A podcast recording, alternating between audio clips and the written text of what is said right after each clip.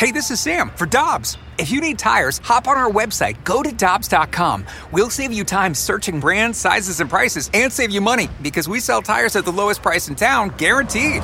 For deals you can use, click on go to GoToDobbs.com now. Before history is written, it's played. Before it's frozen in time, it's fought one shift at a time. Before it's etched in silver, it's carved in ice. What happens next will last forever. The Stanley Cup Final on ABC and ESPN Plus begins Saturday. This is the Karraker and Smallman podcast, powered by I Promise. Now here's Karraker and Smallman.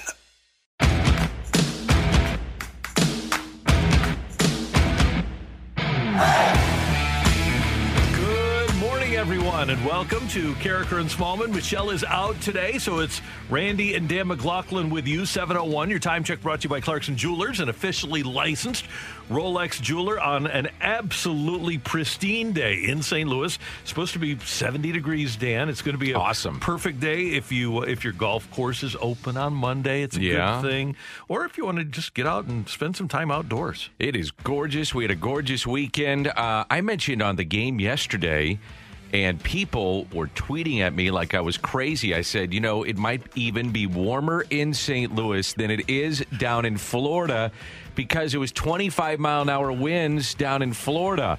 And it was breezy and it was really windy. And we saw that wind come into play in the game yesterday. Wind aided triple for Jose Altuve.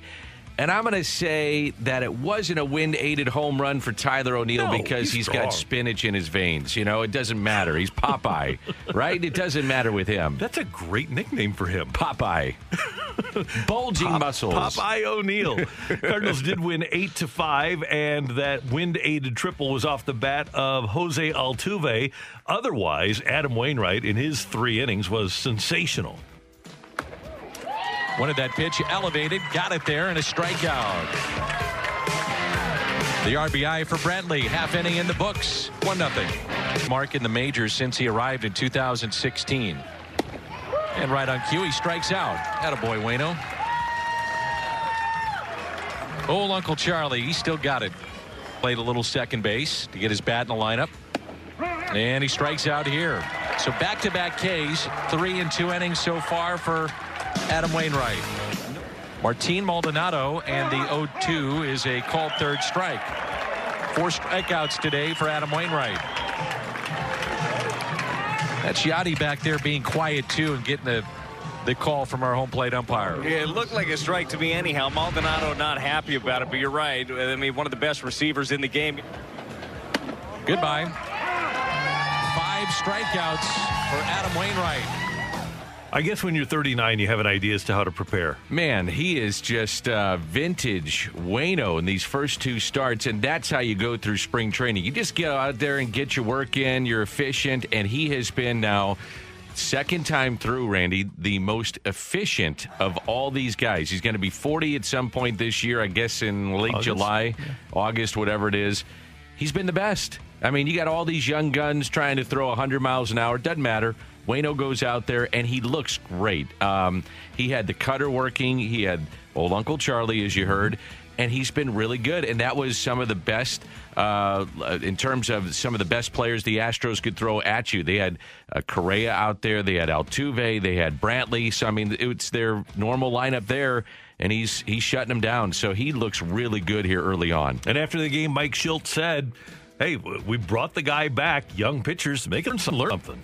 Yeah, I think Adam's um, putting on a, a nice uh, clinic of how to go about your, your business. Um, true Wayno esque. Really good pace in the zone, multiple pitches, in, out, up, down, change of speeds. Um, you know, it just works. And, uh, you know, he's done a nice job. He also, like I said, another positive example of um, for everybody in camp to, to look and see what that looks like. Everybody's got their own different arsenal, but everybody can. Uh, we'd like for everybody to have the similar recipe of working with some pace without being rushed, and uh, but definitely commanding counts and throwing your pitches and trusting your stuff in the zone. And Dan, you're around this team every day, and you see how all the pitchers do watch each other. So I, I say that young pitchers can learn from him. They do. They, they sponge from Adam Wainwright, don't they? Absolutely. And the, the one that I think of the most that follows him and follows him like a puppy dog, and I mean that in the, the best of terms, is Daniel Ponce de Leon. Last year, Daniel went to him at one point and said, Wayno, I mean this with all due respect. How are you doing this? like, how are you doing this? Like, I can't do this. What are you doing? And one of the things Wayno said is, you can't worry about the last pitch. It's over. And he equated it to being a golfer. You hit a bad shot, you can't do anything about it. You give up a home run, you can't do anything about it. And there were two starts last year, if you remember, Randy. He gave up a home run early in the game, and they were down like 3 nothing, something like that, 4 1 and all of a sudden you looked up in the seventh inning, and then the Cardinals were leading that game, and Adam Wainwright is still in the game. That's what he does. He's able to car- uh, compartmentalize things and just say, hey, you know what? That was then, this is now, and stay in the moment. And he's so good at that. A couple of other, other things in that game I thought that were positives. Tommy Parsons. I really like what I'm seeing out of him. He's a guy out of Adrian College, undrafted, Adrian College is a Division three powerhouse in college baseball, and Tommy Parsons is coming in. He's a strike thrower. He was uh, is listed by Baseball America as having the best control in the Cardinal system, and so he has been coming in with runners on and just cleaning up innings. He did that again yesterday as he was uh, coming in for Matthew Liberatore, who, by the way, did not look great yesterday. A lot of balls didn't look great. And the other guy that looked very efficient was Jake Woodford. Jake Woodford came in through two innings, scoreless baseball, like what I see out of Jake. So, a couple of positives on the pitching front. And uh, I'm the first to tell you that what happens in spring training doesn't count, but many times it does matter. And I really like, in general, what I'm seeing from Tyler O'Neill. Now, there is he going to swing and miss a lot? Yes. Is he going to strike out a lot? Yes. But when he gets a hold of one, it goes. Oh, yeah. It, it jumps off his yeah. bat. He doesn't need to have a big No. swing because he- he's got a nice compact swing. Very short. Yeah, and, and so he should theoretically make more contact than he does. Yes. But because when he makes contact, man, it's something. Yesterday, a couple of hits for Tyler O'Neill, including the three-run homer. He's hitting 400 on the spring. And when we talk about the outfielders, Dan, we we always seem to leave Austin. I always leave Austin Dean out of the mix. I talk about the the ostensibly the the starters with. Carlson and Bader and O'Neill, and then I, I bring in Justin Williams into the mix and Lane Thomas, and I always leave Austin Dean out, and I probably shouldn't. Well, Austin Dean has got options. And the, the thing about Austin Dean, and I, I've talked to people prior to the trade uh, that brought him here, and I said, what, what does Austin Dean have? And they said, when he makes contact, like we talk about when we talk about Justin Williams, when he makes contact, it's loud. You know, he's a guy that is a loud guy in terms of the contact. It's going to be loud. It's going to be, you know, something that he's going to drive the baseball. So, yesterday, for fans that didn't see it, bases loaded. He comes up, drives a double into the gap in right center, clears the bases. The problem is sometimes with Dean is the, the defense just isn't great. So, for instance, last week there was a ball and he dropped it, led to a couple of runs. I don't know if you remember last year in regular season play, he had a ball that he dropped. Yep. There was a, a ball that he dropped in summer camp 2.0. Brought to you by Camping World. Thank you. That uh, led to a couple of runs in an exhibition game last summer at Busch Stadium. I'm intrigued by him, and the thing that they talk about too with him is that he gets on these two weeks run, two week runs that when he's on fire, you can't get him out. So you kind of ride him out when he's there, and you say you better put him in the lineup because you, he's the hottest player in baseball. So, you know, he he gives you that intrigue that if someone goes down or someone's struggling, he's an option. Um, it's going to be tough for him to make this club because you do have Lane Thomas, you do have Tyler O'Neill, you do have the other guys that we're talking about. We don't know about the option yet for Justin Williams if he's going to get that fourth option to go to the minor leagues potentially. So it's going to be tough for him to make this club. But I, I do like the fact that there is some more depth there for the Cardinals. And Patrick and I were talking about Justin Williams yesterday, Dan, and I do worry about guys with options that don't have options. Nobody's picking him up. Probably not. Because you have to put him on your roster if you pick him up off waivers. Nobody's picking up Justin Williams to put him on their roster. By the way, Lane Thomas he's having a good camp. Yeah, he is. He had two sliding catches yesterday. Uh, offensively, he's been kind of quietly really solid. He's hitting, I think, above 400. He looks better than what we saw when he came back from battling COVID, obviously. He had kind of the fogginess of, of dealing with COVID, and he just looks like the guy that we saw that was prior to the injury in 2019, which is a guy that can contribute. So that's something that we should keep in mind, too. Cards and Marlins today. One other baseball note over the weekend. Highland, Illinois' Jake Odorizzi signing a two-year deal with the Houston Astros. They had some injuries in the rotation, needed some depth, and he'll be a good fit there. Yeah, I, I think so. And they're they're dealing with a ton right now. They've got what seven or eight guys. The Astros, COVID 19 has hit them. Um, so contact tracing has gotten them. They have a pitcher that's dealing with a finger that may keep him out for the entire year. How about that? Yeah. I mean, you think about injuries in hockey, and you say, "I love it." When I was talking, when I was, I would be with the hockey guys on the road trips, Randy. They'd say, "Now you guys, you know, you guys in this baseball stuff, uh, a finger injury. Well, it's a little different sport, you know." so a hockey guy he says, "Well, broken finger, you know, he's back out there in the next shift." We got guys that break their nose, their face, their orbital bones are out there in the next shift.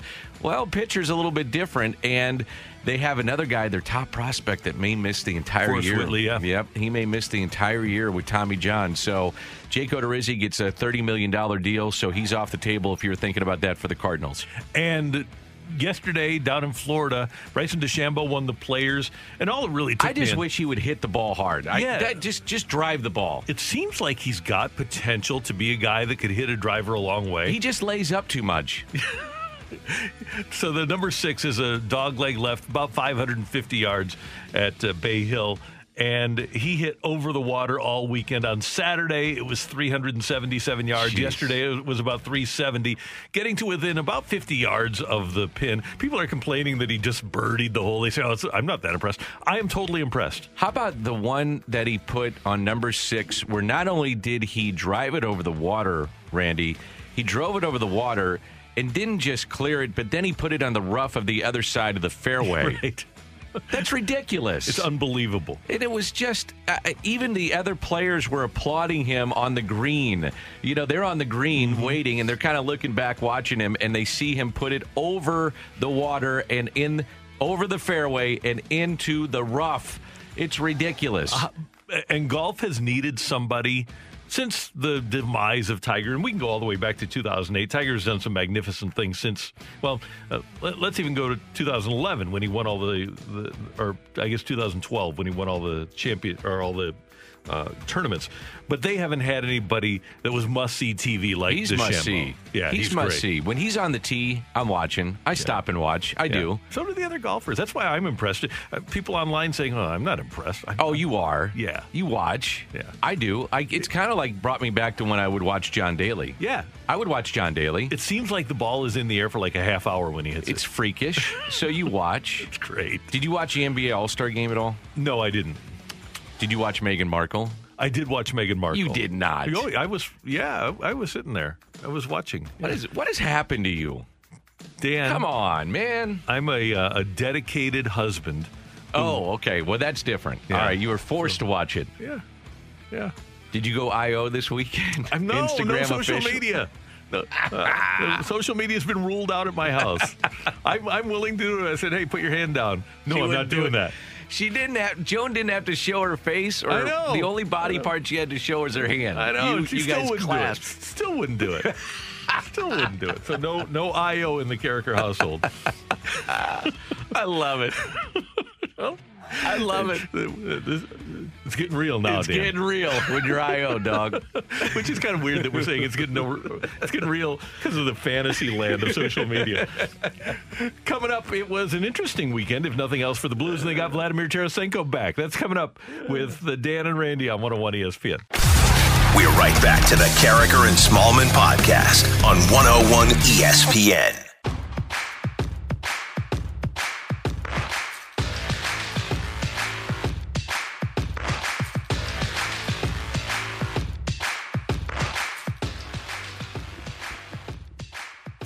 Blues wrap up their road trip tonight in San Jose, 7 o'clock with the pregame, 8 o'clock the faceoff with Chris Kerber and Joe Vitale. And by the way, I don't know what the Blues did. We'll have to find out and see if Curbs knows. But the Fairmont Hotel in San Jose closed over the weekend while the Vegas Golden Knights were staying there. They filed for bankruptcy. Dan, since the start of the pandemic, this Fairmont in San Jose, not the one in San Francisco, the one in San Jose, Yeah. had had an average of 17% of capacity. Is that right? And lost hundreds of millions of dollars. I think they were losing like twenty million gorgeous dollars a month. Yeah.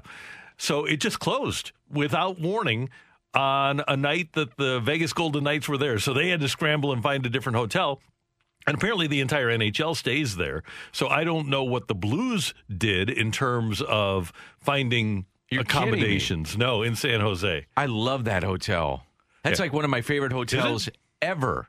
Yeah, it's gorgeous. Apparently, they're going to reopen under new ownership within uh, 60 to 90 days, but they've got to get their financial situation taken care of. The reason they couldn't have anybody is because they filed for bankruptcy on Saturday, and then they kicked everybody out, including the Vegas Golden Knights. Boy, you got to wonder about some of these businesses across the board in the United States, but certainly in California. Yep. Everything was shut down and it's been shut down. Um, man, oh man, I, I can't believe that that is the case. And what do you, I mean, if you're a team, what do you do? You've got your your players, your staff, coaching staff. So I don't know if they. I mean, I'm trying to think how many people you have traveling with. you. What do you got? Thirty at least. Uh, I was thinking 35 because you've got a PR guy, you've got your trainers and and your equipment guys, and your uh, your alternate guys. Yeah, your taxi squad. Yeah, yeah. So you're probably upwards of 40. You think it's that many? Yeah, because that's uh, well 23, 29 players right off the bat. Right. And then for the Blues, video coach, and then three other assistants. Right. Plus uh, a couple of equipment guys, a couple of trainers. Yeah. Uh, so a PR guy. You're at 35. Yeah. So wow. So how do you do that? How do you relocate that many guys that fast? I wonder if they moved him into San Francisco. It's just a 45 minute drive away. Yeah, you're you're not that far away. It's probably what you Yeah. had to do. So, So- you just had to do do this on the fly, Right. And we'll see if Curbs knows where the. They had the to give them a heads up, didn't they? No, there was no warning at all for any of the people that were staying So there. were were they in the hotel? They, the the Knights, the Golden Knights, were in the hotel already, and they said, uh, just hey, clear out and yep, you're you're done. yeah." So uh, you got to get out of here. We don't know where you're going, but you got to get out of here. Wow. So not great for them. No. Meanwhile, the Blues came away with an overtime victory on Friday. Then on Saturday, built a 3 nothing lead. That dissipated, though. Kopitar scoring to make it 3 1. Kopitar scoring again to make it 3 2. And then late, LA tied it. Let's get it back. That's Brunstrom trying to cycle it around. Kopitar with a shot from the blue line, knocked wide of the net, hit off the referee. That's a big bounce for the Kings. It goes right back to Kopitar. They center, they shoot, they score, they've tied the game. That was a bad bounce for the St. Louis Blues, and Luff has tied it. And the Blues have gone from 3 0 to 3 3 here in the second period. And uh, it stayed 3 3 until overtime when LA won it. Schenn drops the puck back. Vladimir Tarasenko. 35 game winning goals in his career for the Blues, tied with Alexander Steen in that department. Schenn has the puck, sweeps it over to Tarasenko. Vladimir trying to hold it in the zone. Skates down the right way. Dips the shoulder. Drives it in front. Oh. Fans on the shot. The goaltender was pulled away. He lost his stick. And the Kings get a break. They bring it out. The LA Kings in on Krug. In Vilardi. Smack door. They score. And Kempe wins it for the Kings. Blues at a 3 0 lead. They cough up the game. They lose in overtime 4 to 3 to the LA Kings. The winning streak snapped at 3. Coach Craig Berube, how did that one get away from the Blues? I thought we played well. I mean, we played pretty good hockey. We got that the uh, pe- the penalty, which you know I didn't like to call. You know, kind of a broken play. They score and then they get a late goal there. You know, which we played. I thought we played a pretty good third period. I mean, second period. I think they had uh, only four shots up till then on net. So we're doing a good job. But you know that that happens in this league. And I thought the third we came out, we played a pretty good period. I mean, it's just one of those you know one of those games. I mean, overtime's overtime. But uh, yeah, it's an, it, you know it's unfortunate we let it slip away for sure, but we got a point. I appreciate, I really appreciate how he handles this because I did not think that that. I thought once the Blues got a three nothing lead, I thought the game was over. I didn't think there was any way the. Blues could let it get away. Well, here's what I take away, though, Randy. I think if you're a Blues fan, big picture, the thing I take away is that you had the return of number 91, mm-hmm. and that was the good thing. And he walked away healthy, and that's what I wanted to see this weekend. He had about 16 and a half minutes of total ice time, which was good. He had four shots on goal. I thought he looked pretty good. I don't know about you. No, I, did, and I thought he was going to score on that. I did three too. on three play there. I thought, oh my goodness, if this isn't storybook to see this guy come back out, get a game-winning goal, and man, this the town would be buzzing this morning with him having had that goal. But to have him come back to be healthy, he'll bounce back. He'll play tonight. That's what I wanted to see. So my my evaluation of this weekend was: you're up three nothing. Is it a tough pill to swallow to lose that game? Yes, absolutely. You should win those games. However, when you have one of your stars and a guy that you need to have be a factor come the stretch run of the season in the playoffs, but to get him back, to get him healthy, that's what I want to see. So that was the main thing that I took away out of this weekend. What did Coach Craig Berube think of Tarasenko's performance? I thought he looked really good uh, early on. You know, I thought that he kept the shift short, um, did some good stuff. You know, was, I thought he was going to score there in o- overtime. Did a good job driving wide.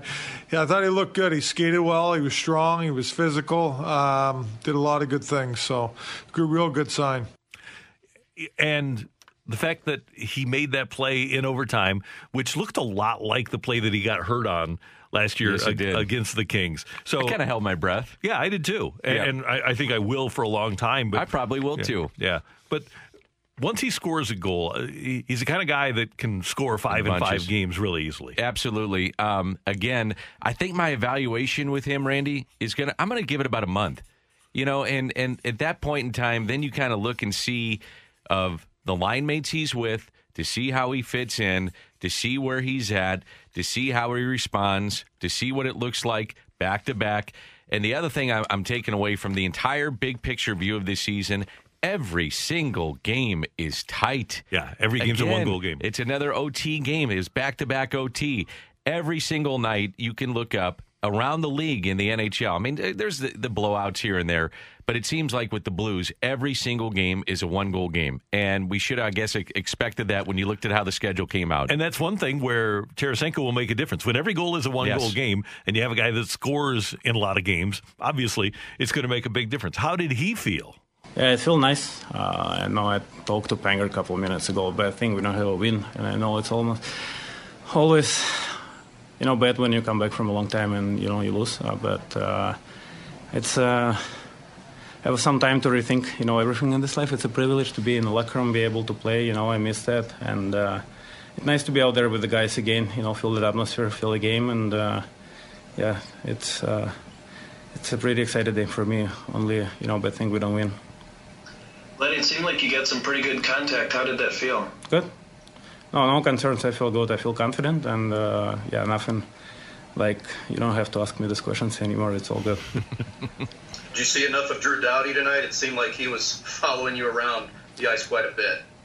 uh, I think we play against each other uh, quite a while in the last eight years. So uh, uh, he's, uh, you know, from my point, he's one of the best Ds in the league. He's really smart, and uh, you know, it's a good test to play against him. And what a guy to come back against when Yeah. essentially you've you've had 15 months off. There was a little time in the bubble, but he got hurt in November of 2020. So basically 15 months away from playing in a competitive game. I guess he played in a couple, but not enough to really get into a groove.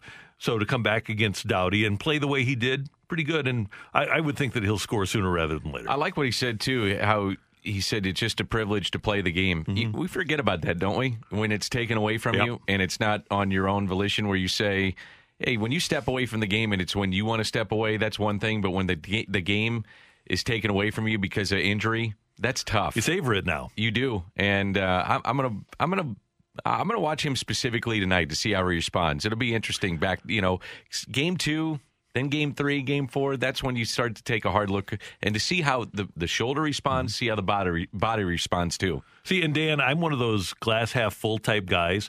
So I'm saying the Blues got a point out of Saturday night. I'm not saying they lost. I'm saying, well, you got a point out of it. Okay, I like that. Yeah, but you were up three nothing. Sunshine lollipops. Yeah, you were up three nothing. Three nothing. Can't let that get away. All right then. Three nothing. I'm just saying. Coming up, we heard the uh, performance of Tyler O'Neill yesterday. O'Neill and Reyes, Alex Reyes, are making a, a, dent and a chance to really make the Cardinals a highly competitive team this year. We're going to talk about those two specifically next on 101 ESPN. We're right back to the Karraker and Smallman podcast on 101 ESPN.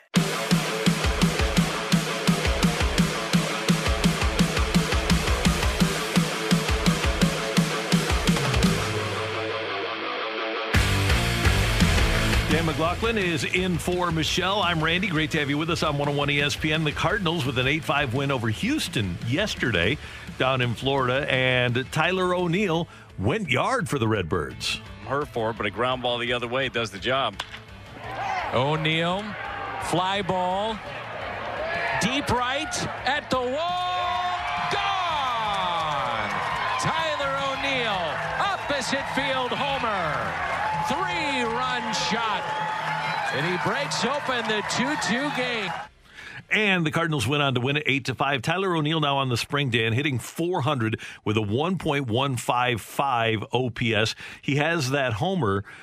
He has four hits, but he also has four strikeouts in his 10 at bats. That's Tyler O'Neill. It is. It's Tyler O'Neill. He had a single. The Cardinals did not have a base hit until the sixth inning, and then they were able to break it open. They were being no hit until the sixth.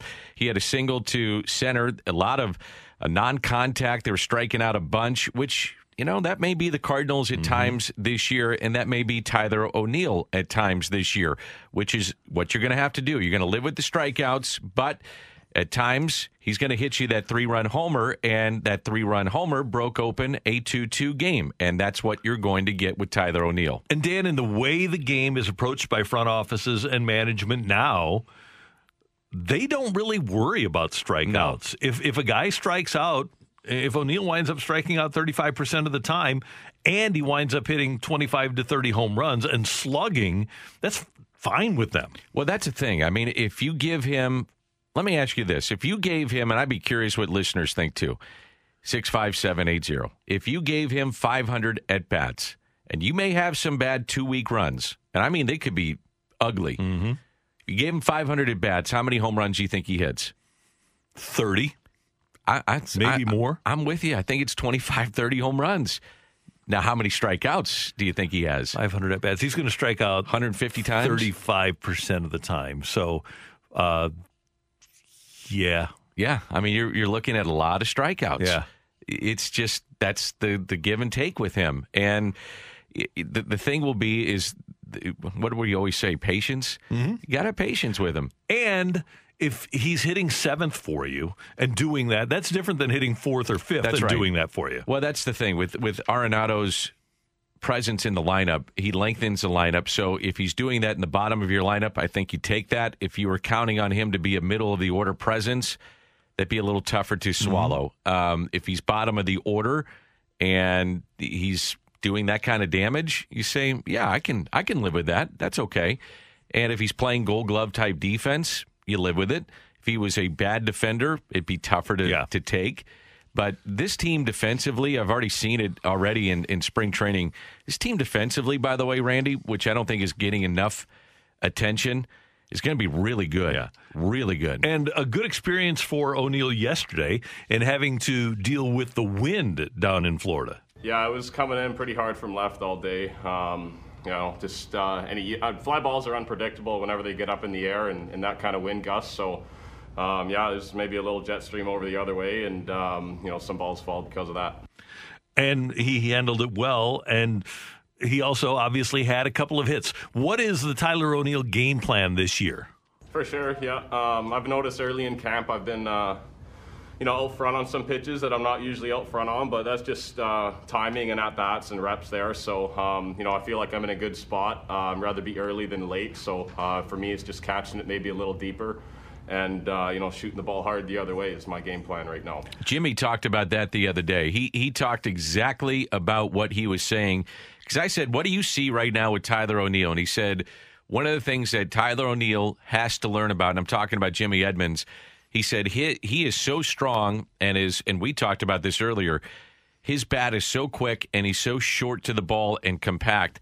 He's just got to wait. He's got to mm-hmm. sit back, and if he can drive the ball the other way, which we saw with that home run, he's going to be fine. Sometimes he does get a little out in front. And he is smart. He thinks about it and he works on it. He's a guy that is certainly not satisfied no. by just making it to the majors. He wants to be a good player. And I think it, the, the the the thing I see in this camp is there's pretty good competition, and by them trading Dexter Fowler, they have yep. opened this thing up and said, "All right, guys, here you go." It's wide open and it's there for the taking. Who wants it? Which is a good thing. Dan, a couple of other guys that are having impressive springs among the youngsters. Alex Reyes has thrown three innings. He struck Man, out three. Has good. Yeah, he has yet to allow a run in his two games and three innings. And he also has not walked anybody. Yes, and that's the key for me. I, I, wanted to see consistency within the strike zone. Now, I would think a lot of fans would say, is it time to take off the training wheels and insert him into the starting lineup in terms of being a starting pitcher? Put him in the starting five. I get it. I'm kind of in that camp, and I'm trying to pull myself back and say, pump the brakes on it. If I'm the Cardinals, and there's so much invested in this young man and there's the upside with him is sky's the limit more so than anybody else in that camp pitching wise that they're having success with this. They had success in this role with him last year and if he's able to stay healthy why not try to build up his innings this way then graduate towards the rotation next year? And i understand that. Now here's where rubber meets the road kind of thing I'm not so sure that Mikolas breaks camp in this rotation. Now, he was supposed to pitch yesterday. There's kind of I don't know if you want to call it a setback or what you want to say, but he's he's going to throw another bullpen on Wednesday. We'll see how he comes out of that. The way I look at it, Randy, and I don't know if you agree with this, but you're starting to run out of time. Mm-hmm. Um, and it's crazy to say that it's March 8th, but April 1st is around the corner, and we haven't seen Miles Mikolas appear in a game yet. So Mikolas is supposed to be part of your rotation you got to battle for the fifth spot. That would mean for me that you're moving up uh, Carlos Martinez to maybe the fourth position, and then you're probably inserting, at least in my mind, a battle with Oviedo in no particular order. Oviedo, Ponce de Leon, John Gant for the fifth spot, and keeping Alex Reyes in your bullpen. And again, Alex Reyes might be a closer. He could be a setup guy. He could be the guy that when you have a one run lead in the seventh inning that you want to get multiple multiple innings out of him in games because he's a shutdown guy. He's just such a valuable weapon, and I understand what they're trying to do. They're trying to be very careful Yeah. with him, and I, I get it. But I'd also understand if they went to the rotation with him. I just think maybe they think health wise this is the best way to handle him. I, I have an idea for him, but first let's hear from Mike Shildt about Mikolas and whether or not he'll be ready for opening day. Well, he's not our opening day starter, so you know we go to Cincinnati and we have a day off. So, um, you know, it it'll, it allows for him to have an opportunity to to look towards getting back in the rotation at the beginning of the season. Um, granted, your question, there's not as much margin for error in the current plan, um, but we, you know, we don't. We, we're hopeful there's not any you know need for any any hiccups, but and that's the reason we're taking the path we're taking based on a lot of different factors, including where the schedule lies to be, to start the season. So here's where I think Mike is going with this. You have three off days in the first 15 days of the season. You extend that even further, Randy. You got four off days in the first 22 days of the regular season. You can manipulate that schedule if you wanted to kind of play with it, skip a guy. Uh, wouldn't have to push somebody if you wanted to. And that's where I think Mike is going with this. Don't look at where we break camp on day one. Maybe look at week one, and that's where he fits in. And Mikolas did have surgery. So it wouldn't be a bad thing to give him more time. Yeah. Make sure that he's 100% ready to go. Now, as far as Reyes is concerned, because you probably won't have Mikolas, and even if you do, he's not going to be built up to give you a lot of innings. I believe Flaherty will give you innings. I believe Wainwright will give you innings. I'm not sure about KK with what we've seen so far. So you're going to have three starters KK, Martinez, Mikolas, Ponce de Leon, uh, uh, three from among that group that I'm not counting on getting more than five innings out of. So if every time I send Alex Reyes out there, I can start him in innings, I can warm him up and have him ready to. to to start an inning Clean. and go two, right? And, and so th- I build him up not by starting him and expecting four or five. I build him up by maybe getting two or on a really good efficient day three innings out of him with a pitch count, and then I, I build him up during the course of the season out of the bullpen rather than in the rotation. So my question to you: Would you rather see him as a starter or as what you're talking about as a reliever? Do you like him in this role right now? I, I like him, but I love him starting. But I also know that if I do start him, I'm still asking for the same thing from him, two or three innings. Yeah. So wh- whatever it is, whether it's him starting and giving me two or three, and then Martinez coming in and giving me four, or Martinez starting and giving me four, hopefully. And then him coming in and giving me the fifth and sixth. And then if I have a lead after the sixth, I feel like I have the game won. With my seventh, eighth, and ninth inning bullpen, I feel like if I have a lead after the seventh, I'm in really good shape. So that's what he is for me, is my bridge from the fourth inning, the- from the end of the fourth to the start of the seventh. And I think you got to remember on the back end of games too, what's the availability initially of Jordan Hicks? Now, Yeah. you could you could have some games that Hicks will probably be the closer initially. Not a lot, but maybe some. Uh, Gallego's certainly an option. Maybe Andrew Miller's an option. Maybe John Gant's an option if he's not starting. But if if Alex Reyes comes in the eighth, what's to say he doesn't go back out for the ninth? So that that's another role Yeah. that he could play um, for this team. So I, I I just think there's a lot of ways to use him in the bullpen right now and try to keep health in mind with him and still get those innings built up as you move along. Another guy, by the way, in that bridge from the start of the seventh to the end of the game that we don't talk about much is Ryan Helsley, Helsley, who has yeah. great stuff and did it in the playoffs. He's done it at the highest level. So if he's giving you the seventh or the 8th Mm-hmm. if if you don't have Hicks on a particular day, I'm fine with Gallegos coming in For sure. or Gant and giving me the ninth inning. I think this bullpen is is the key to this season. Uh, It was the key last year, and I think it'll be as long as it plays to the level that we expect them to play, like they did a year ago. That'll be the key to the season. Now, the middle of the lineup's got to be what it was, what we're expecting with Yeah. Arenado and Goldschmidt. But the, really, over the course of the season, you're going to win games in the middle of that that bullpen. There is not a single Cardinal reliever, and I'm guessing that they'll have nine relievers. There's not a single Cardinal reliever on my roster that I'm uncomfortable about bringing into a game. No, I you know people look at. Uh, I've had a lot of people say, "Eh, you know, Tyler Webb. Look at Tyler Webb. He's really good. He's been really good. He had one bad outing last year that drove up his ERA, and then he got it down the rest of the season. He got beat up against the Chicago Cubs because it was out of necessity. They were out of arms, and he had to take it. He had to wear it. And then his ERA dropped the rest of the year. He's been pretty good since he got here in St. Louis. He's just one of those unheralded guys. Doesn't do, do things. He's not flashy, but gets the job done. I mean, for the most part, they have a very good bullpen. That's Dan. I'm Randy. Coming up next, get your text into the Air Comfort Service text line 65780. Emily is here for Take It or Leave It on 101 ESPN. We're right back to the Karraker and Smallman podcast on 101 ESPN.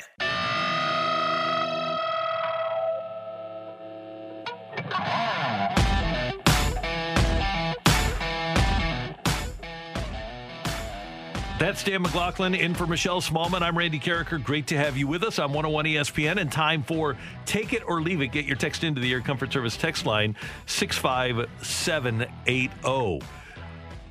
Dan, the NBA All Star game was held last night in Atlanta. Yes. I watched the uh, three point shooting contest.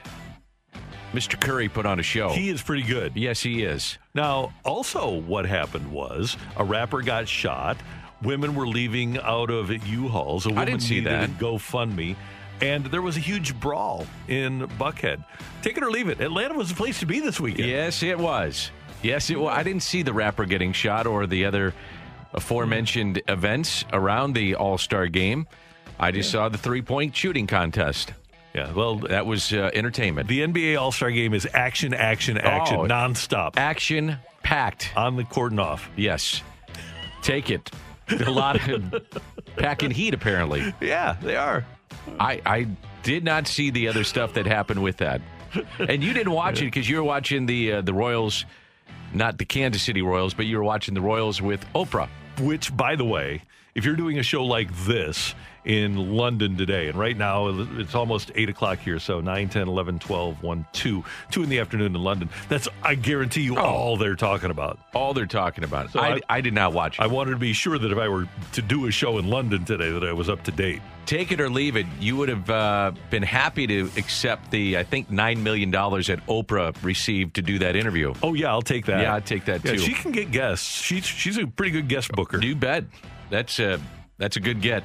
Yeah, no doubt I think they're it. neighbors, though.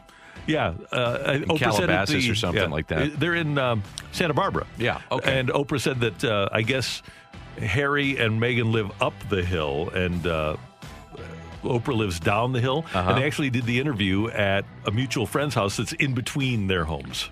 Well, part of it, my understanding, uh, looking at social media, is that they there was behind the scene. They pulled back the curtain, if you will, Randy, and they they saw that they um, that the Royals had uh, saved some stray chickens, so they Yeah. took them in their their uh, backyard and showed the chickens, and uh, there was a baby reveal, I think a gender reveal. Yes, there was. They're having a little girl.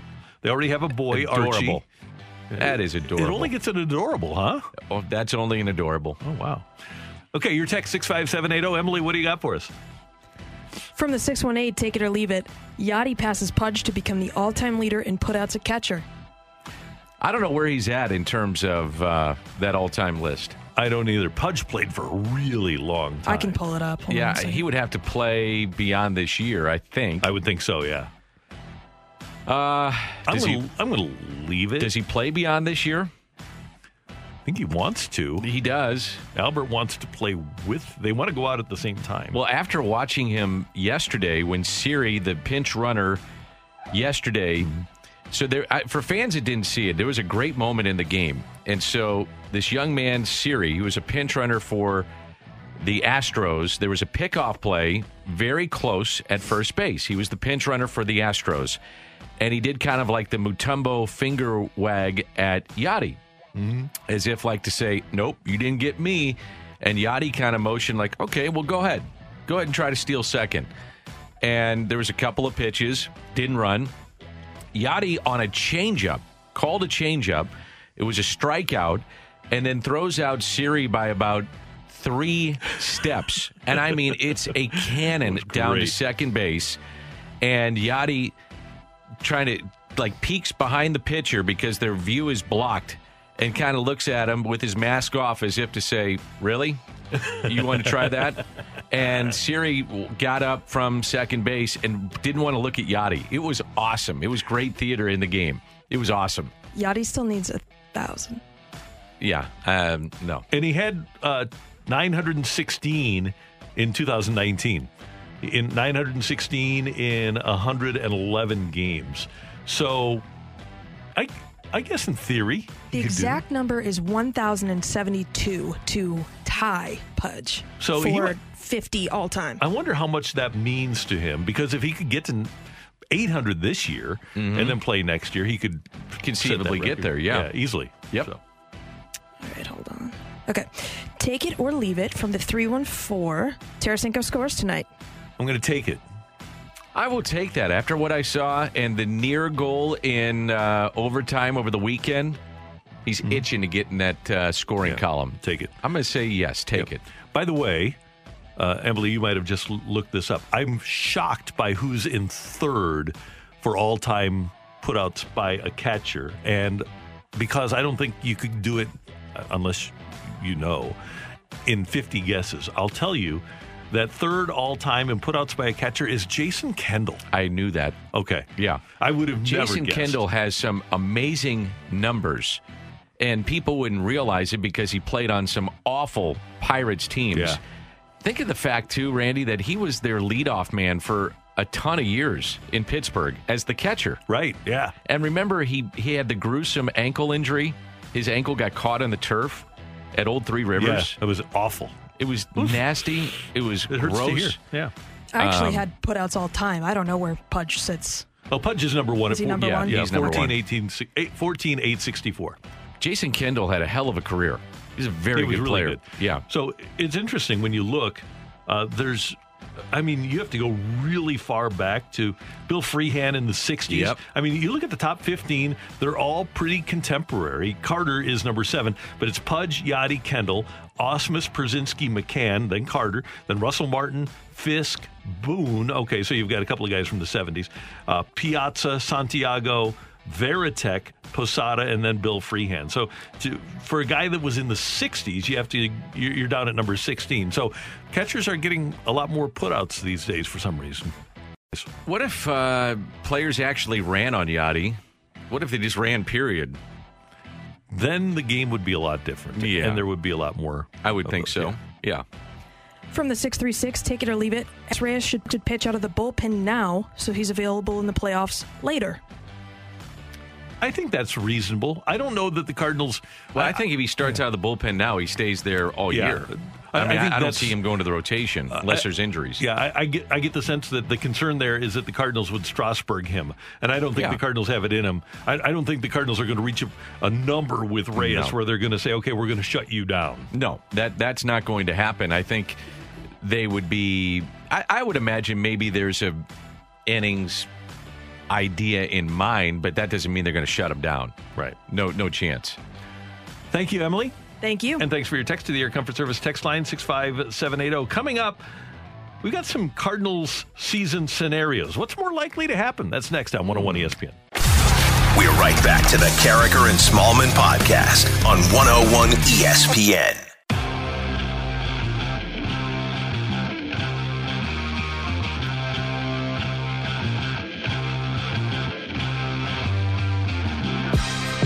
It's 8.05 in St. Louis. Your time check brought to you by Clarkson Jewelers, an officially licensed Rolex jeweler. MLB Network tonight has the Cardinals version of 30 clubs in 30 days, and they're going to offer four scenarios for the Cardinals 2021 season. Which is most likely to happen among these four items? Arenado wins his first MVP. Wayno reaches 2,000 strikeouts. He's 170 away. Dylan Carlson hits 30 home runs. Or Jack Flaherty wins the National League Cy Young. Uh, Dan, when you look at Arenado's history, he has finished eighth, fifth, fourth, third, and sixth in the five previous NL MVP votes. Okay, here's what I got. I think a key for two of these is where guys hit in the lineup and who produces in said lineup. For instance, talking about this yesterday with Brad Thompson, um, I actually think the better question is well, out, out of these scenarios, I would say so. You, you, you presented me now four of these. All right, Yes. I'll go with Nolan Arenado as the best chance to win the MVP, but someone has got to protect him in this lineup. So whether that's Paul DeJong, whether that's Dylan Carlson, if he's hitting behind these guys, I don't care who it is, but someone has got to protect him so that Nolan Arenado gets pitches to hit. Because if not, no one's going to pitch to him. Now, flipping the script a little bit, if you put Dylan Carlson in front of Arenado and Goldschmidt, then maybe he's got a chance to hit 30 home runs. I don't think he gets there, but that would be the way I look at it. So if you presented these scenarios to me, I would go with Arenado as having the best chance to win the MVP. In terms of Wayno getting to 2,000 strikeouts, he's 170 shy. He had 153 in a full season in 2019. That was 171 innings. Coming off a truncated season, and with teams being very careful, I would assume, with their starters in how many innings you're going to get, I think it could be very tough to get to 170. Last time he got to 170 was 2014. And the one thing, though, the, the caveat with Wayno is that if there's one guy you say, we're not worried about innings, it's Wayno. You just say, if he blows out, he blows out because so what? He's already said, I'm, I'm just throw me. I don't care. I'm going out there. You can throw me as much as you want. I've made all my money. If you need me to go out and throw nine innings like he did last year in that complete game, so be it. Mm-hmm. That would be the one way it happens. That would be the way I would look at it. And no, I don't think Flaherty has a chance at the Cy Young. He would have to put together the second half that he had from two years ago, and I'm not sure he could be that good again. Flaherty finished fourth two years ago with 69 points in the Cy Young voting. Flaherty might, at least as the preseason uh, spring training unfolds, he might be fifth in the NL West behind Darvish, Snell, Kershaw, Bauer, and maybe even Buehler and Price there too. Yeah. I mean, that, there's just not only do they have the pitchers, but they also have the pedigree and the history that people know about. I watched Bauer the other day.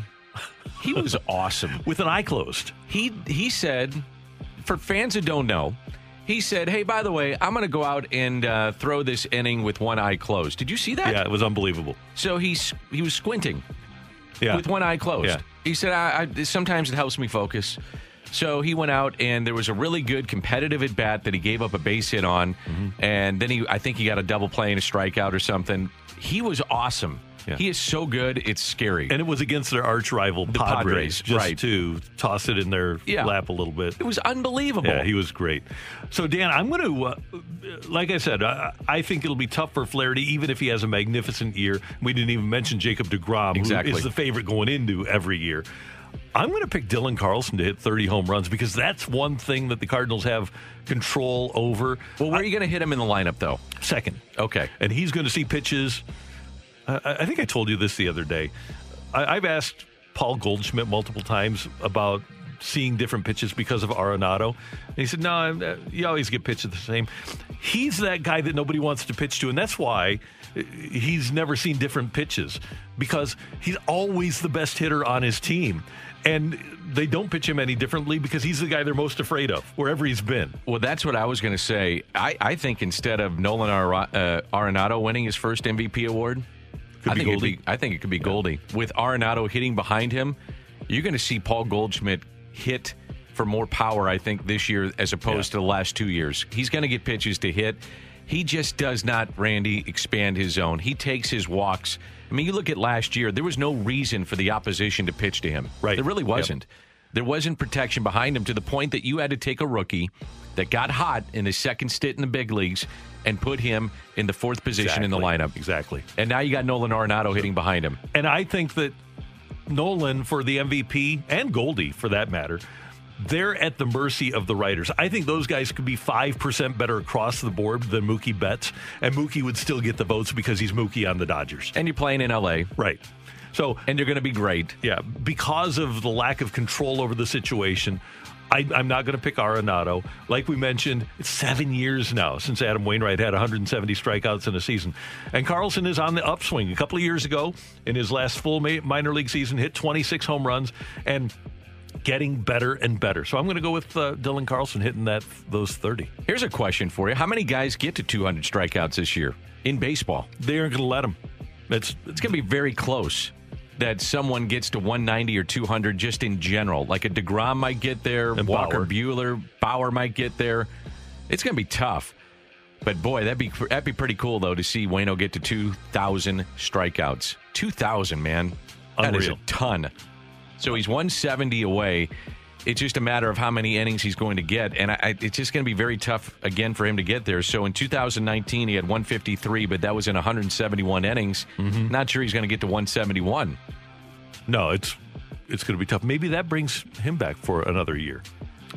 I they're going to have to tear the uniform off him. That's when everybody says, "Oh, it's the Yeah. final go around for these two. I'm like, "Really?" It was. I don't think so. His uh, he was supposed to have a final go around two years ago. Uh, five years ago. yeah, right. You know? It, it was legit five years ago. Yeah. but his camp was actually planning on two years ago being the the grand farewell. But then he pitched so well, he had to go. He's reinvented himself, though. Watch how he's pitching. I I talked to him a couple of weeks ago about this. He said, Randy, um, and he was talking to me. He said, You know, Dan, we look at so much video and the scouting reports of what others do so well. And he said, and that's great. He said, and don't get me wrong. I'm looking at the scouting reports and I'm watching what player X does great. And I'm trying to avoid his strengths. But he said, you know what? I got some strengths too. I do some things pretty darn well. And he said, I'm going back to what I do well. And if you're watching him pitch, it's a lot of curveballs. You know, mm-hmm. his curveball usage last year was as high as it was 10 years ago. Think about that. Wow. So he, it's been 10 years, and he's still using his curveball as much, and his curveball is still as good as it was at time. Now, it's not quite as, I, I guess if you want to call it as sharp, but it's still pretty darn good. And he's using it a ton, and he gets the soft contact. He gets a lot of strikeouts with it. And that's why he's still as effective now as he was at times 10 years ago. Yeah. It's incredible. And, and we need to savor him. If he pitches game two of the season, as we mentioned, he'll get the home opener for the Cardinals. And Wayno and Yadi's careers, they're on the back nine. They, they might be Oh, playing yeah. number 18. So you got to savor what you get out of what you, what you see from them. Not what you get out of them, just the fact that, to watch them perform one more time. It would make sense to me that in the first road trip of that season of coming up against the Reds, I, I think I would throw KK in game three with the lefties that they have, like I a. Moustakas, Avado, some others, that you use that lefty and establish him in game number three. And if you have Wayno go in game two, that means he gets the home opener, which is great. But then you get him in two starts during that homestand, and he is sensational at home. He loves pitching at home. Maximize the times you can get him at home. Yeah. Not only is it great for the fans, but you're you're trying to win games, and he's been very good at Busch Stadium. So maximize the times you can get old Uncle Charlie at home. Yeah. By the way, just one more thing about the strikeouts that you mentioned. In each of the last three full seasons, I didn't realize this, we've had a 300 strikeout guy. Cole with 326 in 2019, Scherzer with 300 in 2018, and then Sale with uh, 308 in 2017. Scherzer 284, Kershaw 301, Price 271. So we'll have a guy that, or, a couple of guys that get to 200. There, there'll be multiple 300 strike or 200 strikeout guys. Max Scherzer finished with the uh, Nationals this season. Yes, I don't think that. I, I, I was talking to somebody about that this weekend, and his velo is way down. He's he has not, He still was above average last year. right. Uh, he's going to be fine, but their owner wants him to finish there, and I would think that they'll do everything they can to have to make sure that Scherzer finishes as a member of the Nationals because he's going to be the first Nationals Hall of Famer. Oh yeah, uh, for sure. He's headed to the Hall of Fame. So, and uh, is it? Uh, He's a Ray- free agent to be. Yeah, I, I think it'd be fun to at least explore the possibility of bringing him back. But I'd be shocked if the Nationals don't make sure that he ends his career there. So if he's if, if they're out of the race, he's a free agent to be, and you're a team that needs pitching, and you need um, you need that old vet that's got that great postseason pedigree. You'd love to have him. Oh boy, would you ever? Yeah. Wouldn't that be something to see a hometown kid come home, be able to pitch for his St. Louis Cardinals? I'm just throwing it out there, Randy. Good thing to throw out. I'm just throwing it out there. That's your fresh take on 101 ESPN. Coming up, we're going to Not talk. that I know anything. I'm just throwing it out. Oh, I like that. I don't know anything. I'm just throwing it. I truly am just throwing it out there. The voice of the Blues, Chris Kerber, next on 101 ESPN. We're right back to the Karraker and Smallman podcast on 101 ESPN.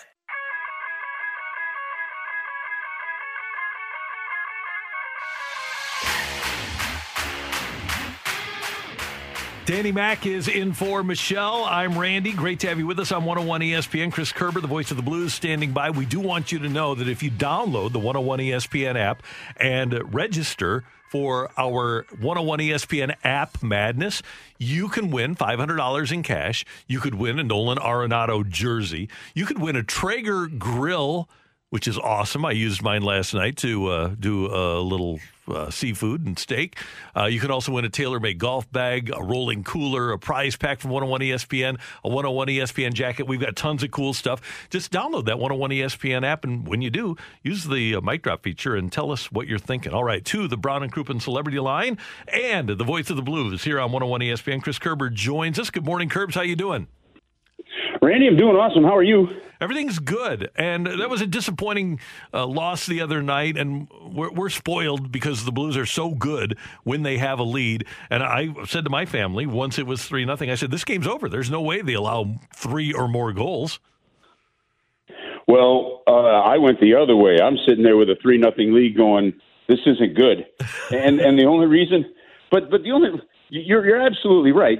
But the only reason that I say that is more the history of the last few years, and, and it's not it, it's a bigger thing when you look back literally over probably a, a four year stretch that even dates back to maybe the last year of Ken Hitchcock, where um, the the the general makeup of this team when they get out to an early lead is that they give it up. I mean, it's happened in seasons as many as 15 to 19 times. I think over the last four years, you're probably averaging about 10 or 11 times. Now, I don't know where that sits in terms of other teams around the league. And and the Blues have won some of those games. It's gone to overtime. They've won them. A shootout. They've won them. So it's not like all those have been losses. But it is something just about this team where, um, you know, when when LA made it three to one, you needed that extra gear to make it four to one again, and they just couldn't find it. Having said that, um, as you as you know, I, I take a very realistic approach to these things. Right? I mean, that was that that was the fifth game of a long road trip where you're stuck out in the the rigid COVID scenario of California, where guys are not even allowed to eat in the same room together. I mean, it's and and so I, I and you're playing the second game of back to backs. I'm not at all worried from that standpoint. I think it's great that they still picked up a point and are four zero and one in this. Uh, in, in this uh, road trip. And Curbs, when this stretch against the California teams started, you come out of that uh, series against Arizona. And I was thinking, okay, in these 10 games against the California teams, they need to come up with 14 to 16 points. If they win tonight, it'll be 13 points. And with all the injuries, I'm kind of happy with the 13 points in this stretch if they can win tonight.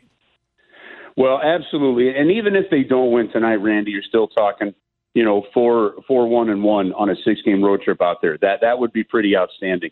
You come home, you've got a few days off, which, which I'm sure they're going to desperately need at home to be able to be back in their own houses.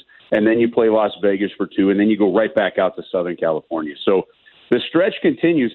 You know, you know, you, you look at how this team rebounded. That's extremely well. You stay where you are, second in the division, uh, which is great. Now the thing is that the teams you're right in the battle with, Minnesota, Colorado, Las Vegas, they've got some games in hand on you. But you've got enough of a lead, right? If the, the games in hand for Minnesota, if they won them and you were dead even, would only give you them a one point lead over you right now. Uh, the flip side is the teams below you in the bottom half of the standings. You've created some distance a little bit with them, and even though they might have one game in hand, you know Anaheim has the same number of games played, so you're getting some of the separation where you really want it to be, and and that's the way you have to look at it. I we've said all along from the beginning of the season, you, you got to look at this season in one way, and that is just get in. It, I don't because it does to me. Yeah, there's a there is always an advantage to have home ice. You want it if you can get it, but the reality of it is is it's not like getting in is going to make the playoff process any easier in this West Division. What did you think of Tarasenko? Loved what he did, uh, Dan. I, I, you know what? I, I my expectations for Game One were just to get through it healthy. To be honest with you, and I, I think you were encouraged by two shifts. One, he took a real strong hit from uh, from Drew Doughty, and then later in that shift, he returned the favor. So that that willingness and knowingness that he felt comfortable to engage and hit uh, tells you something about the shoulder. He had the game on his stick there in overtime. He dipped that shoulder with that power move, you know, and it just fell off his stick, which is, uh, you know, which would have been a storybook way to end it. But uh, his ice time went up. He was four and a half minutes in the first, four and a half in the second, six and a half in the third uh, and, and then move forward. So uh, I thought for a first game back, having not played in 204 days, you're you're pretty happy with how he looked. I think he had what something like four shots on goal too. Right. Curbs, do you know where the Blues are staying? We saw the story over the weekend about the Fairmont Hotel in San Jose, and I know the Blues were at least scheduled to be there. What have they done travel wise? Yeah, you know what, Randy? I didn't reach out to Richie and ask that. I, I don't know yet. There, there's a hotel just up the street couple doors up that they may have found it. And, and one of the challenges that they had to do, and Las Vegas was in that hotel when they filed for bankruptcy and had to move out. Uh, so uh, it's a and and, I, and it's a really nice hotel actually, and you can walk to the rink from it. Uh, it's it's in a good spot. So I think, uh, and, and there were reports that it'll reopen in a few months uh, once they get some things sorted out. But I, I haven't found out exactly where they stood or or what kind of scrambling Rich Jankowski had to do for them. Last time we saw the Blues and Sharks, uh, Binnington went nuts. Do you think there's any carryover to that uh, tonight? I, I think Binnington comes out with fire in his belly, but I honestly, Dan, think he comes out with fire in his belly every single day. Like yeah. I don't, kind of like I mean, you guys, I'm sure if, if you haven't talked about it, you saw that video that that guy put out with Yadi yesterday, and throwing down to first base and then challenging the guy. So, I mean, you just love that competitive fire, right? It doesn't matter whether it's a a spring training game or, or a game seven of the World Series. He's got that fire. I think Binnington has some of that same attitude in him, and uh, he'll go in and whether he has to manufacture, you know, with a pretending he's got a rivalry with Evander Kane or he wants to stick it to Dubnyk, it doesn't matter. He's going to find a way to fire himself up, and so I think it'll carry over in that sense, but it can't carry over to the sense that it. it it impacts uh, the play in any way because, as like we've just talked about, those two points are just so valuable. Curbs, we, we don't know, aside from Vladdy being back, about the rest of the injured players. But uh, I've mentioned this before. I kind of compare what the card, what the Blues are dealing with now to the 2006 Cardinals. If they can get their guys back, I think they're going to just run down that roster when the playoffs start, the first day of the playoffs, and say, okay, we've got our team back. And like you said, you finish in the playoffs, get in the first four, and get Bozak back, get Robert Thomas back, get uh, your injured defenseman Colton Parayko back. If you could do that, and obviously we don't know how severe the injuries are or when they are going to be back, J- Jaden Schwartz, if you could start the playoffs with a full healthy roster, reasonably healthy, healthy enough to play, I think the Blues would be that team that nobody wants to see. Well, and and to that point, I, I think you have to look at getting those guys back, Randy, as uh, as as essentially the trade deadline for the St. Louis Blues right now. I mean that the, the trade deadline is when it when it comes up in April is going to be difficult as it is, just because players might have to quarantine or whatever. But the other guy too is Oskar Sundqvist. Yeah. You know, from the beginning of last season, uh, the, the St. Louis Blues are 51, 20, and 10 when Oskar Sundqvist is in that lineup. I mean, he's he's an absolute engine for them. But uh, yeah, I think I think that's a legitimately uh, fair comparison and a great comparison. You know, think of the injured players that you just mentioned, right? And you still in that last game threw out a top six grouping of Kyrou, O'Reilly, and Tarasenko. Kyrou and O'Reilly both are 20 points or more, and then Hoffman, Schenn, 18 points for Hoffman, 20 for Schenn, 25 for Perron going into that game. That that's still your top six with all those injuries, and I mean that's that's pretty doggone good when you look at that depth. Yeah, there's no doubt. And tonight will be interesting, and hopefully, like we said, the Blues can come away with a win on the last day of this trip, and then come home and take on Vegas and uh, Alex Pietrangelo making his return later in the week.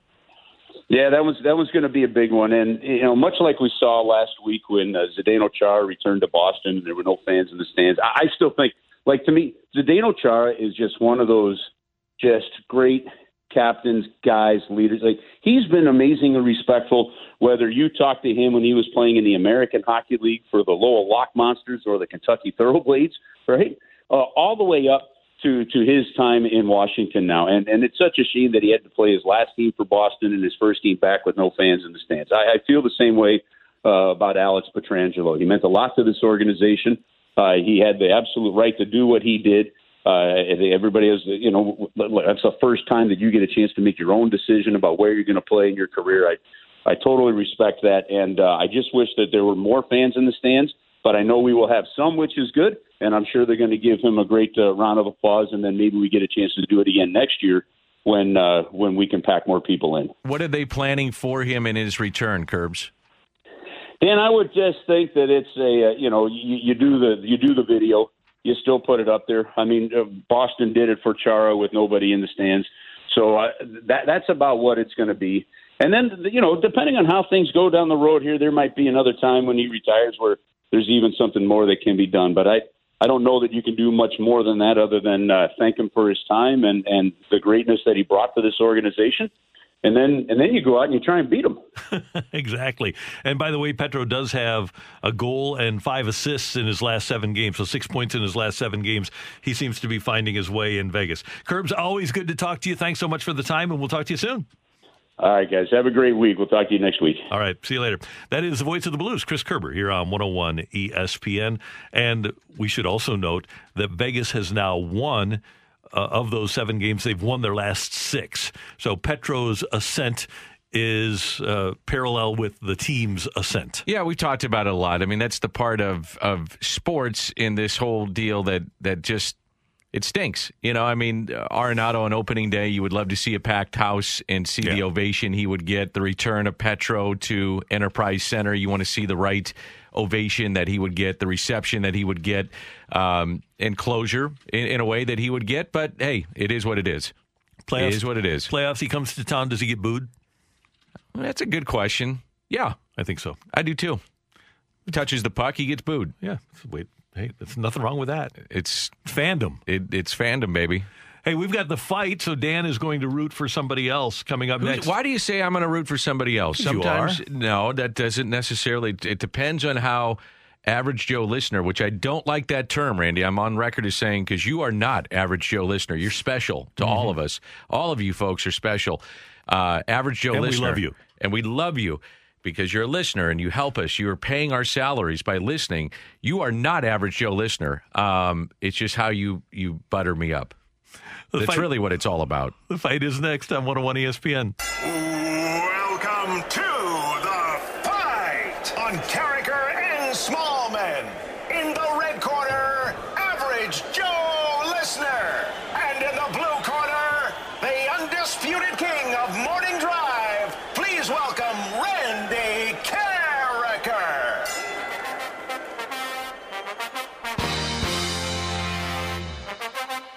Danny Mac with you. This is the fight. We have a um, text coming in from the 314. I agree with this. It should be special, Joe listener. That's right. You are special to us, and we have Shane on the line. Shane, you are not average Joe listener. You are special to us. Shane, good morning. You're ready to take on Randy, who is the champion right now. Shane, good morning. How are you? Not too bad. How are you doing, Dan? I'm doing well. What do you do for a living? I actually drive a truck for Budweiser. All right. Well, thanks for playing. Thanks for listening. Are you ready to go? Yes, sir. Okay, here we go. April 11th, 1962, Cardinals faced which expansion team, handing them their first ever loss? Was it the Kansas City Royals, the New York Mets, or the Milwaukee Brewers?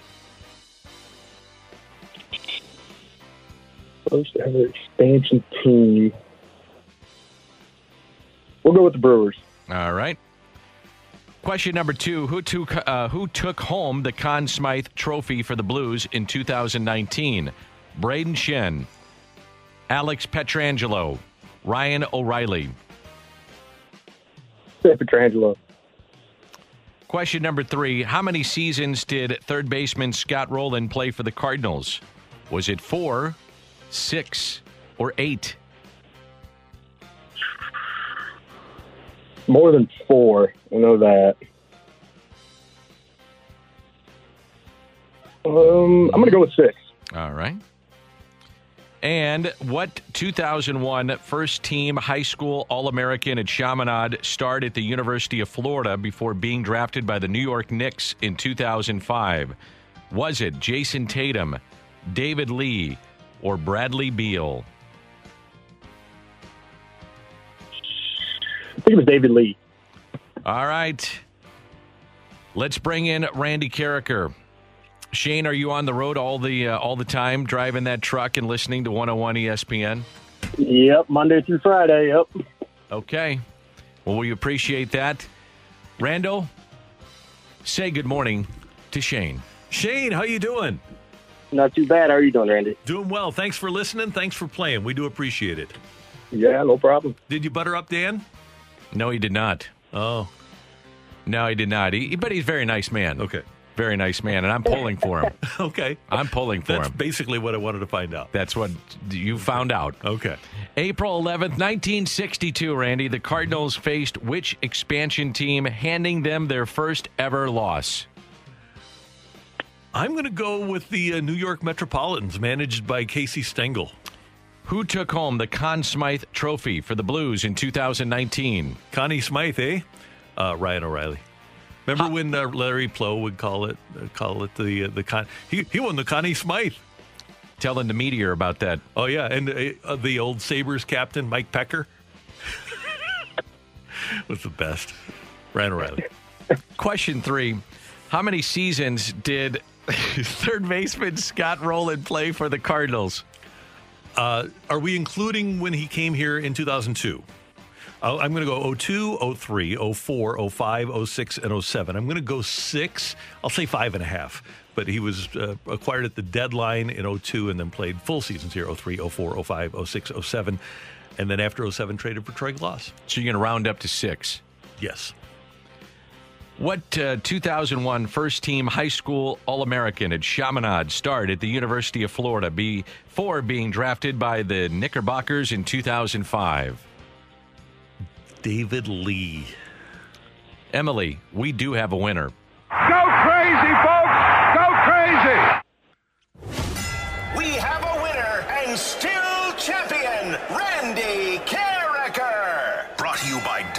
Tire and Auto Centers, your best choice for quality tires and expert auto service. Dobbs.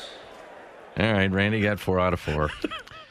April 11th, 1962, Cardinals faced which expansion team, handing them their first ever loss? It was indeed the New York Mets. That Mets team went 40 and 120, managed by Casey Stengel. You may remember Marv Throneberry. Uh, there was. A, do you know the book? Remember the book that Can was writ- anybody here play this game? Yeah, Yeah. and there's a uh, a movie that's coming out called Amazing. It's a documentary Oh, on good. the 1962 Mets, who took home the Conn Smythe Trophy for the Blues in 2019. Indeed, Ryan O'Reilly. How many seasons did Scott uh, Rolen play for the Cardinals? It was six. And it was David Lee. He had a 13 year NBA career. Good. Two time NBA uh, champion, but he did play at the University of Florida and was indeed drafted by the Knickerbockers. And now married to Caroline Wozniacki. Yep. Adorable. Absolutely adorable. Okay, absolutely good. Shane, thanks for playing. We appreciate it. Yeah, thank you guys. Hopefully, make it down to a Cardinal game this year. We hope We to hope have you down there. It'd be great to see you down there. A lot of fans. We want to get them down there. Thanks, Shane. All right, guys. Appreciate it. You bet. Uh, great job, Randy. That was very impressive. Thank you. Very impressive. You were uh, you were sharp today. I was trying to be. Well, you gave the Sosa. Oh yeah. Right. Yeah, you gave the kiss to the sky. Uh, you came in guns a blazing. You were fired up today. I, it's a Monday. I'm fired up. I know you got your rest over the weekend. There was no uh, hesitation on these, and I mean by going five and a half and rounding up to six on Scott Rolen, impressive. Thank you. Very Uh, impressive.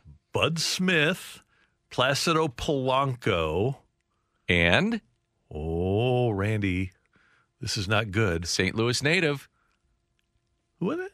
Cliff Politte. Cliffy was in that trade. I believe Cliff Politte was in that deal. wow. Okay. Wasn't Huh. he? I think. Yeah, I think so. Yeah. And then we got uh, pitcher back too. Mm-hmm. Doug Nickle. Yeah. Doug Nickle. That's who wound up correct. Wasn't Cliff in that deal? Emily? I just know Doug Nickle because that was a trivia question a Yeah. couple Yeah, weeks it ago. was. Yeah. Uh, here we can find it for you. Here. Uh, let's uh, talk. Placido amongst was a good player. and Albert's best friend. Albert was not thrilled that day when uh, he loved getting rolling, but Placido was his best friend, right? Well, uh, let me tell you something. Albert got over it. In Mike, a hurry. Mike Timlin. Yeah, that's right. Mike Timlin. Yeah, Mike Timlin. That's right. started a game. Who was Cliffy traded for? Uh, was I don't remember. I should Uh, remember that. Was he a high that. school teammate of yours? Yes. I played Little League, high school, and college with Cliff. Uh, so I should probably know that. You don't need just because you grew up with him doesn't mean you should know everything. Yeah. Uh, he actually uh, remember his first start. Oh, yeah. He- with uh, the day game with all the Vianney people. yeah. Because Lamping, Mark Lamping, a Vianney guy also. Cliff made the first ever start at Roger Dean Stadium, too. Oh yeah. Yeah. Okay. He opened up that ballpark. November 19th, 1998, Cliff traded by the Cardinals with Jeff Brantley and Ron Gant to Philly for Bottalico and Garrett That's what it was. Stevens. Yeah, I knew it was Philly. There you Yep. go. Coming up next, it was a bad weekend for a couple of the area college basketball teams and a great weekend for Illinois. That's next on 101 ESPN. We're right back to the Karraker and Smallman podcast on 101 ESPN.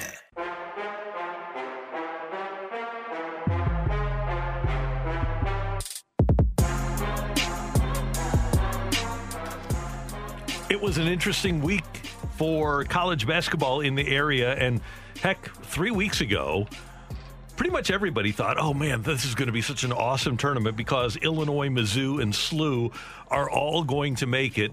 And Dan, this weekend, St. Louis University in the AT, A10 tournament uh, against St. Bonaventure really laid an egg and probably ended their chances, I would think, to be in the NCAA tournament. They lost 71-53. The game was never really competitive. It really wasn't. from the, the, the end of the first half on. Yeah. They, it, they just weren't there. Right now, as we speak, Joe Lunardi has the Billikens as one of his first four out, but they don't have any other game scheduled. There's nothing they can do to advance their cause. When you think about COVID hitting these programs, and uh, you know, I, I've looked at other teams across the country, and it seems like almost every team got hit with COVID in some form or fashion. For instance, I, I do some Valley games, and Drake got hit with a 23 day layoff, and they were undefeated at the time. Had to go to Missouri State, and they actually swept the doubleheader. They were down by 17 at one point in the first game back and won the game and then won the next night. If they lose that game, it would have been devastating for them. They won that game. The the reason I bring that up is that every team at some point it seems like dealt with COVID. I'm not sure that any team got hit harder or it hurt their season more than SLU because Absolutely. when they got hit, they were top 25 and they were rolling. I mean, they were a very, very good team and they were playing well. Things were just in sync. And when they came back, you could see they were not the same team, Randy. They just were not No. the same team. Uh, Jordan Goodwin had a fantastic year. Javonte Perkins was solid. It's great that he's coming back next year, and they should be, by all accounts, be really good next year. But as it pertains to what's going on for the 2020 21 season, I, I'm not sure they make the NCAA tournament. And when you look at um, Jerry Palm, you look at Lunardi, you look at the other guys that, that do this for a living, they've all got them, I mean, right on the edge of making the NCAA tournament. And it would be very, very, I mean, there's going to have to be monumental upsets in these postseason tournaments for them not to make it in. And and that's a shame because this should be a tournament team. Right. It, it, it they had their destiny in their own hands and they didn't do it. And by them losing in the manner that they did over the weekend, it wasn't even a close game. I mean, they were down by 20 at one point, and Yeah. it wasn't competitive. It's going to be very tough for them to make that case to get in the NCAA tournament. Meanwhile, I'm a little bit surprised that the experts, and nobody does it better than Joe Lunardi, and John Gasaway has a piece up at ESPN.com as well, friend of the show, John Gasaway. But even with the struggles that Mizzou has endured of late, they're still considered a lock for the tournament. And that was, a, again, they have Georgia coming up in the SEC tournament later this week in Nashville but that was a tough loss to LSU at home that I kind of thought would knock them out. But they're still, as we speak here on March 8th, considered a lock to make the tournament. And as it pertains to SLU, that might be a good loss for SLU, for Mizzou, because mm-hmm. SLU beat LSU. Right. And so you look at these quad one, quad two wins in college basketball, which is your upper echelon teams that you, you take on. And if you can get those wins, that's why Mizzou, even though you look at their record and you go, well, you know, why are they a, a seven or an eight or a better? They're 15 and 8, and they've lost five of their last seven. and, and you say, well, why are they a lock, and why are they going to be a, a, ahead of teams like SLU or or a lock for the, the tournament, and even a, a better than a seven or an eight? Well, their quad one wins are excellent. Beat number 21 Oregon, beat Illinois. Don't Yep. forget the bragging rights game here. And then uh, had uh, early success, at least, in the SEC, uh, including a win over number 10 Alabama. And that's the key. So when you have those kind of wins, that's what's going to get you in.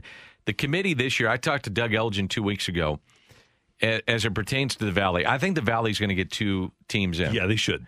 Um, and they got one in over the weekend. was Yep. a lock, uh, and I think they would have had a better chance actually if Drake would have won the game. Oh, for sure. They get they, they, then they may Then- get three. Yeah, they could have. You, you because you well you would have at They would have had the at Yeah. large, and then you get the Ramblers in. because I think Drake is still a bubble team. I do Even though they're as good as they are, they should be in. There's no doubt about it. I, I would agree. Um, but the big picture of the NCAA tournament, I, I said, and he's been on these committees. He's served in every type of role with the NCAA basketball committee. And I, I, I asked him, I said, man, this year, boy, that committee has got to do their their homework harder than ever because you have to look at not only Randy, are you looking at the teams that are on the bubble? So, for instance, take a look at SLU, and you say, okay, well, they were hit with COVID, they they missed a month, and then you say, okay, they came back, and then what did they do? Well, they played X amount of games, and then you look at teams and you say, well, was the entire team out? No, well, the, the player X was out. Well, who was player X? Well, player X was their best team, our best player on the team. Oh, wow. Okay, well, where did they have to go? Well, they had to travel on this one. Okay, well, was there some fans in the stand? Well, yeah, there was on the road. There were some fans in the stands. Well, that's like a true road game. It wasn't like playing on a neutral floor where there's nobody in the on the in, in the in the uh, seats. I mean, you got to really look at how teams were this year than ever. I, I just think it's going to be extremely difficult to figure out who are the best teams literally this year in college basketball. And by the way, how about Michigan State?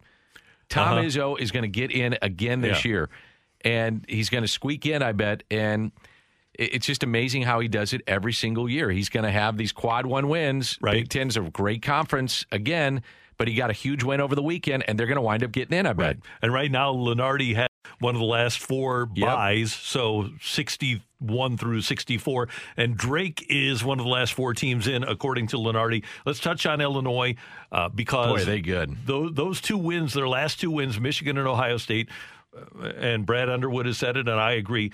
Probably the best two wins in the country all year long for anybody, and a number one seed and a team that has a legit chance to win it all. You think they're number one seed? I think they are. I, I do too. I, I think they get in as a number one seed.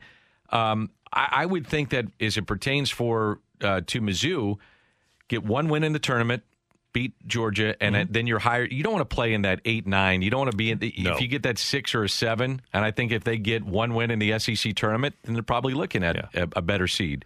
But they need one more more win because the other thing that the tournament does is how are you playing in the final couple of weeks of your season? Mm-hmm. And you just mentioned the numbers. Mizzou's not playing great here down the stretch, and that's going to hurt them. And right now, Lunardi has Mizzou as a number eight seed.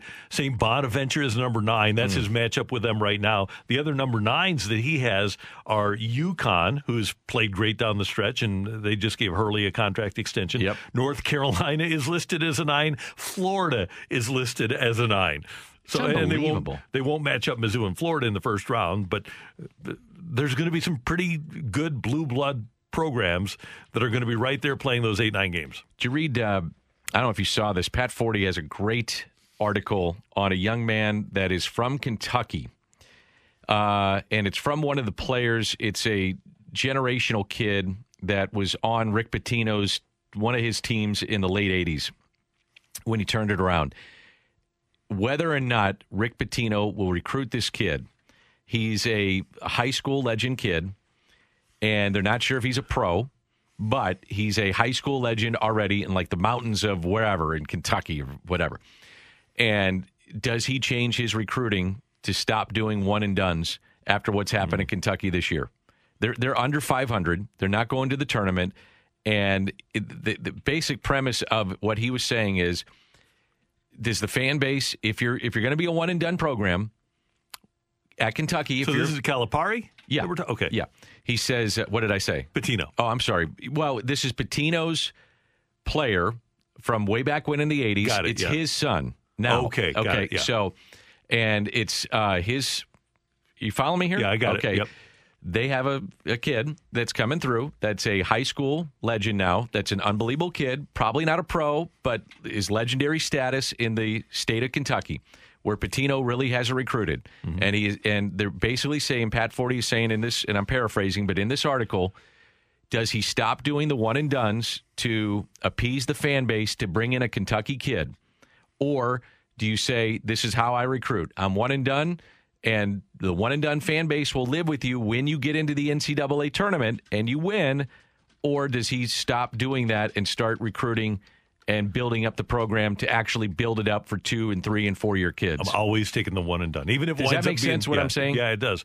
Uh, uh, because you want to build a program like Izzo has, or what Majerus built. You want to have veteran players. That's that's how you've won. But the one and duns, it's been a minute now for Kentucky and for Duke to be. Well, Duke had a kid, what, three weeks ago that said, I'm out. Yeah.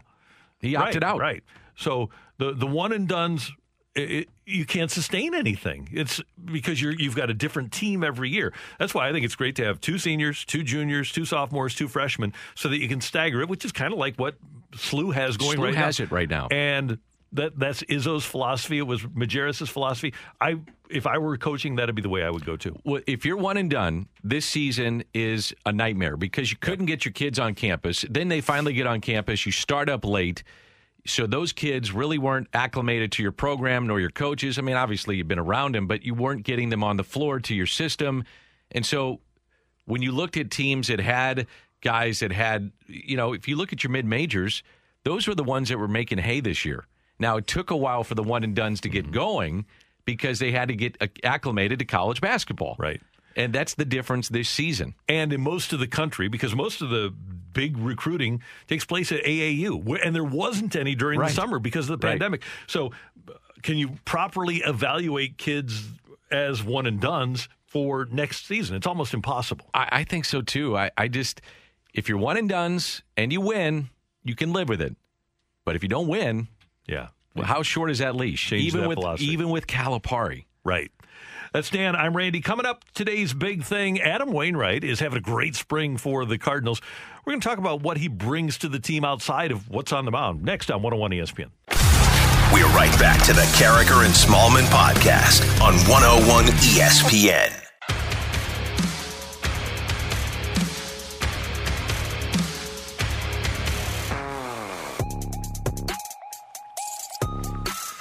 Adam Wainwright pitched very well for the Cardinals yesterday down in Florida. And Dan, he is a shining star for the Cardinals beyond the the fact that he's just such a good pitcher. And the Cardinals, every fifth day during the regular season, can count on Adam Wainwright to go out and give them a good outing. But he's also a guy that when you have a group of young pitchers, is really somebody, if they're a smart young pitcher, for them to look to, to look up to, and say, okay, I want to emulate him.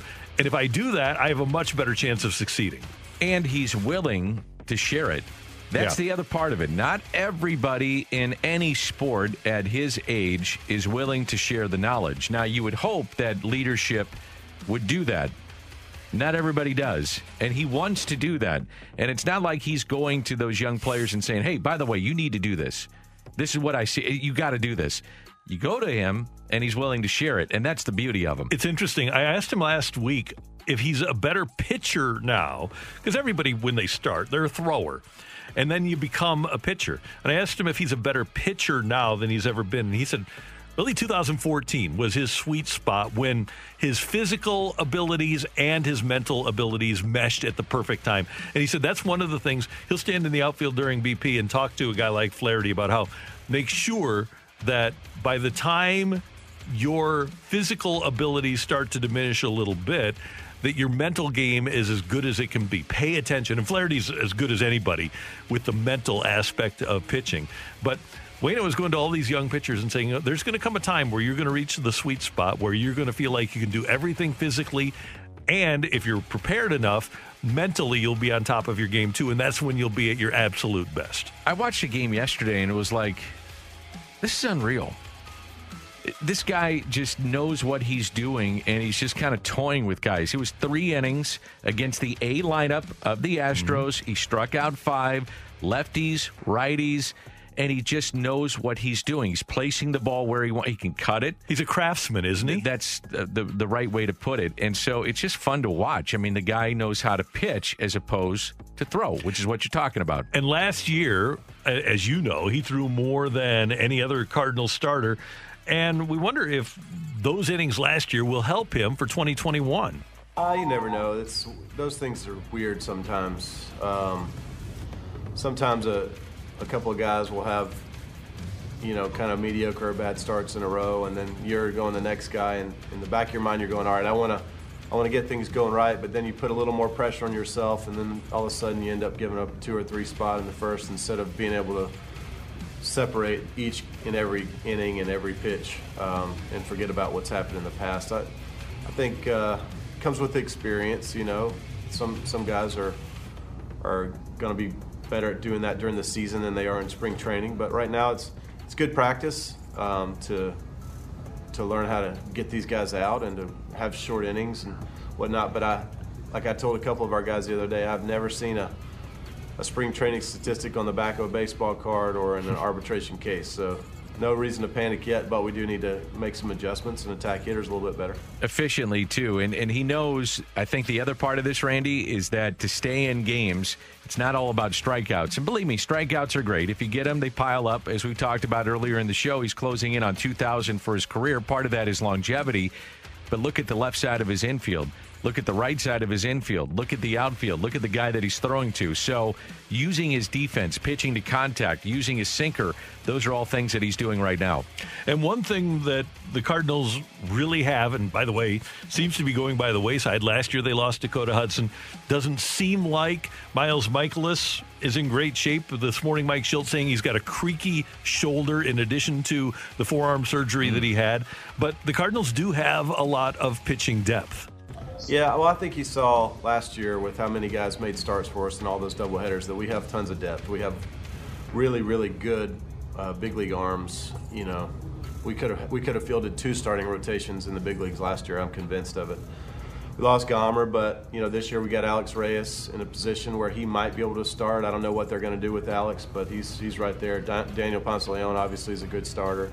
So we, we have guys that can that can uh, that can hold the fort down or even be great quality starters themselves that are just waiting in the wings waiting for that opportunity. So, you know, a guy goes down, somebody else got to step up. And, and right now, Miles is on the is on the on the way back. I think he's going to start throwing bullpens tomorrow or the next day or something like that. They said, and then he's supposed to be good to go. But I, I think you'll see our our starting rotation get crisper as the game as the spring wears on, as they get more innings. Carlos pitched great over in the Caribbean Series. We know he's he's got some some quality innings in him, and and uh, I don't think anybody's really worried about Jack or any of the other guys either. We just got to go out and, and make quick innings and get ahead and make it easier on ourselves. Like right now, uh, a few of our guys are just making it a little tougher than it needs to be. It's already hard enough.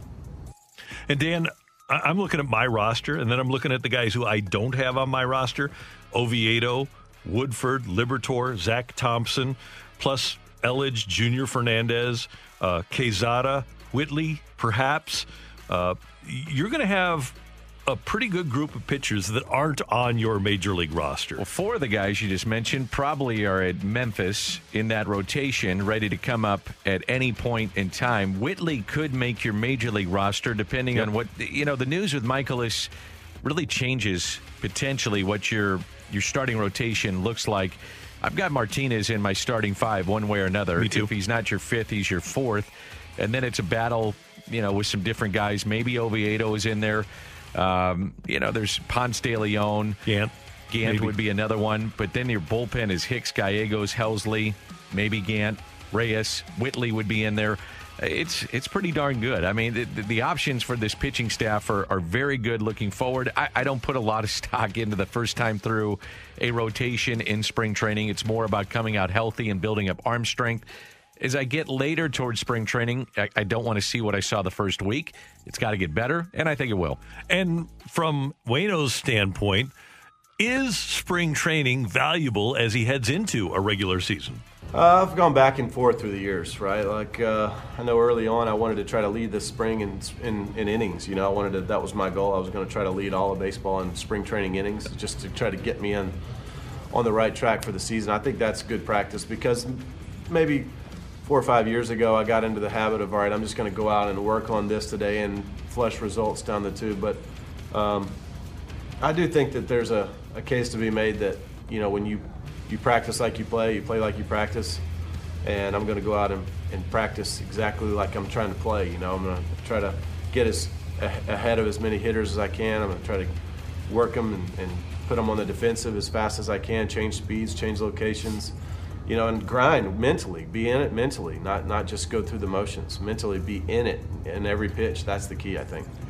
And there's a lot to be said for being prepared for September when you aren't pitching at your best. And your your prime time for a pitcher is you hit Memorial Day, June, July, August, and you hope that you still have stamina left for September. But right now, you're building up to be a pitcher, and that's what he's talking about. Is like we talked about being a craftsman and making good pitches when you don't have your best stuff. It also depends who you are.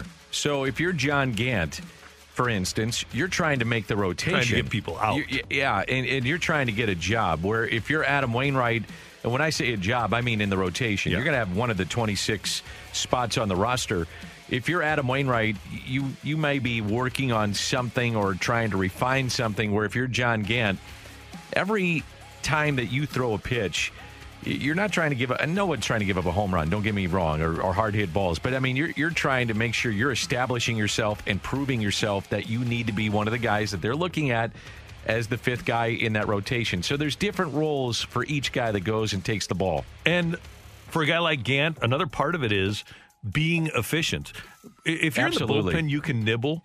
But Gant, for lack of a better term, he's been pigeonholed as a bullpen guy. And he- Personally, Randy, I like him in the bullpen. he can do anything for you. He can start. He can give you five out of the bullpen. He can close. He can be a bridge guy. I, I, I like him anywhere, but he wants to start. So what he's got to do is show them that okay, I can throw a 15 pitch inning, which he, we know he can do, but on a regular basis, he's got to. He, he can't be what Michael Wacha became, where he's having these 30 pitch innings all the time. It's got, but here's why I like Gant. Look at his ground ball percentage the last two years. His sinker usage was increased mightily. So when you think about a guy that comes out of the bullpen, a lot of times it's with a runner at first. And what do you want? You want a Double ground play. ball. You want the double play. Uh, you want a guy that can clean up an inning. And the second time through and the third time through with the starter, and I, I understand analytics will tell you don't let a guy go a third time through, i.e., Michael Wacha. He got hammered. right. That happens with John Gant historically in his career. That's why I like him in the bullpen. Now, that may change if he's a starter this year. Things change year to year. But man, I love him in the bullpen. It's just he has been so good. And you're right, pigeonholed, and maybe I'm the guy that's doing it. But it, it it's I hate saying this. I, I am pigeonholing him in that role because he's been so good. I don't valuable. Mean, yeah, I don't mean to to to blackball him in that role. It's just he's been so good in that role. And even if you don't have Mikolas, if you have a starting rotation of Flaherty, Wainwright, KK, Carlos, and uh, Ponce de Leon, you you can't. He might be better than any of those guys, or the the back two, the fourth and the fifth. But you can't say that. It's you- there. There are no guarantees. So with, if, with if you're the Cardinals, you have to say, okay, where does he best serve our team? Even though it might not be the best thing for his long-term earning power, he best serves the club being in the bullpen. Well, think about if you have these three guys Cabrera, John Gant, and Alex Reyes giving you multiple innings coming out of the bullpen. Are you best served with those three and Ponce maybe as a starter? I, I think maybe you are. with or you. Oviedo as a starter. I, I kind of like that. I, I just, you know, again, going back to, to John Gant with his sinker and with his ground ball usage or sinker usage and ground ball percentage, that, that's where I think he's best served. I really do. That's Dan. I'm Randy. Coming up next on 101 ESPN. And by the way, that's today's big thing. Blues and Sharks tonight. What are the Blues looking ahead to against San Jose? That's coming your way with Karraker and Smallman. Danny Mack in for Michelle on 101 ESPN. We're right back to the Karraker and Smallman podcast on 101 ESPN.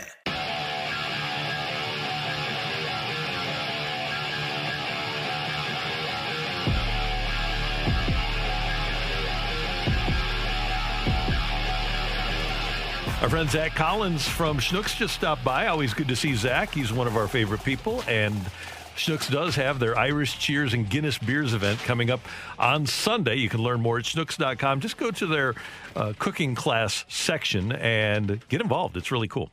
It's great. And Oh, it's Zach, great. Is, Zach is a great guy. Blues and Sharks tonight. you we have the pregame for you with Brandon Kiley at 7 o'clock. The face-off with Curbs and Joey at 8. And Craig Berube on taking on San Jose again. You know, we've got a day to recuperate tomorrow, get some rest, and then, uh, you know, get in there and put a solid game against San Jose together. And, um, you know, it'd be uh, one hell of a trip. It really would, Dan. And I I said this to Chris Kerber, and I, I really believe this. Before the stretch of 10 games against California teams started, you had San Jose, you had Anaheim, you had uh, LA. Before it started, I, I figured, okay, the Blues needed 15 points. If, with all of the injuries that they have incurred, they can get through this stretch with 13 points, I will be a happy camper. Now, you're really going to have a tough schedule coming up. But get through this with 13 points, and I think you'll be all right. How about 13 points, man? I didn't think that they would get through that. I thought if they played near 500, that's a good trip. And then you get Tarasenko back. That's kind of the icing on the cake. Mm-hmm. And then you get back home, get the guys back home literally in their own beds and regroup. Then that's okay. okay. I, I'm all right with that. You got Vegas coming up. You get Tarasenko back in the lineup. All right, that's a good trip, but uh, or a good stretch of games and they've got a really tough stretch of games coming up towards the end of the month. Yeah, but and then now, April is devastating. It is, and but now to have him back, and if you can get the two points tonight, that is a remarkable trip. It really is. Yeah, the the bottom three teams in this division are the California teams. The top three teams. Well, let's say the top four are the Blues, Colorado, Vegas, and Minnesota. In April, and you still have more games against the California teams coming up in the last three weeks of this month. In April, you only have Colorado, Vegas, and Minnesota. Oof. You don't face Oof. any of the California teams. Now, that's why you have to make hay in the rest of March. You've got this game against San Jose, then three days off, get some practice, work on your special teams. Then you have special Vegas. teams been better though. They have. They're getting better and better. And so you've got Vegas here. Then you go out to L.A. and San Jose again. Then you're at Vegas, and that's when the the tough part starts. A game at Minnesota and then Anaheim before you get into April. Now, the Sharks are pesky. They only play one goal games against the Blues, and Brayden Schenn knows that's what the Blues are going to be dealing with tonight. Absolutely, um, you know, especially with um, you know guys being banged up and guys coming in doing a, a good job, um, you know, with the opportunity given, and uh, we have a chance to make this uh, a heck of a road trip. And, and San Jose, uh, I'm sure, is not going to be, you know, happy uh, with uh, the last time they played us. So we're going to expect a tough game um, going into the rink. And like Dan said, the special teams are getting better, especially on the road. The Blues special teams have been much more effective than at home. And he says, especially getting Vladdy back, it's going to be a process rather than an event. So we, we, we aren't going to hear from Schenner, but that's definitely what the case is going to be for the Blues power play. And as we mentioned, it's been better than it has been recently. And if you can get the special teams going, and by the way, with those top six forwards, it should be a really strong special teams unit, especially the power play unit. They have a chance to do some damage against teams like Vegas and Colorado. By the way, do you think there's going to be uh, carryover with what happened with Binnington? I do. I would think from there, uh, they kind of laughed it off. San Jose did. They know that he's really competitive and he, he's got a little wackiness in him, and the Blues players were fired up by it. So I don't think they're. I don't think he'll do anything, and I don't think they'll do anything because he really didn't hurt anybody. I, I know, but I think when you have that kind of situation, and if you got under his skin in the last game, and you have those kind of scrums in front, don't think for a second that that's not being talked about in the the pregame meeting about hey, if you can jab at him, jostle him, yep, you go at him. Well, and they certainly do want to trigger him. They That's want, what I mean. They want him to do the same thing. So from that perspective, yes, I can absolutely see that. Which kind of adds to an intrigue of a middle of the season game, which is fun. And don't think for a second tonight on both telecasts, on the San Jose side and the Blue side. You know, last time that we saw these two teams met, Jordan Binnington went off. It's going to be talked about, and it's going to be talked about with Evander Kane. It's going to be talked about mm-hmm. with Binnington. It's it, that kind of adds a little I think it's great. I think it is. I love yeah. it. I mean, how many times do you see a goaltender do that and then go after the other goaltender? This is hockey. Yes, that's what I love about it. It makes it fun. and, and, we've got the action for you tonight: Blues and Sharks, seven o'clock pregame and an eight o'clock face-off here on your home of the Blues, 101 ESPN. Coming up. Do the Cardinals have another prospect that might be making his way to the major leagues? We'll tell you our opinion next on 101 ESPN. We're right back to the Karraker and Smallman podcast on 101 ESPN.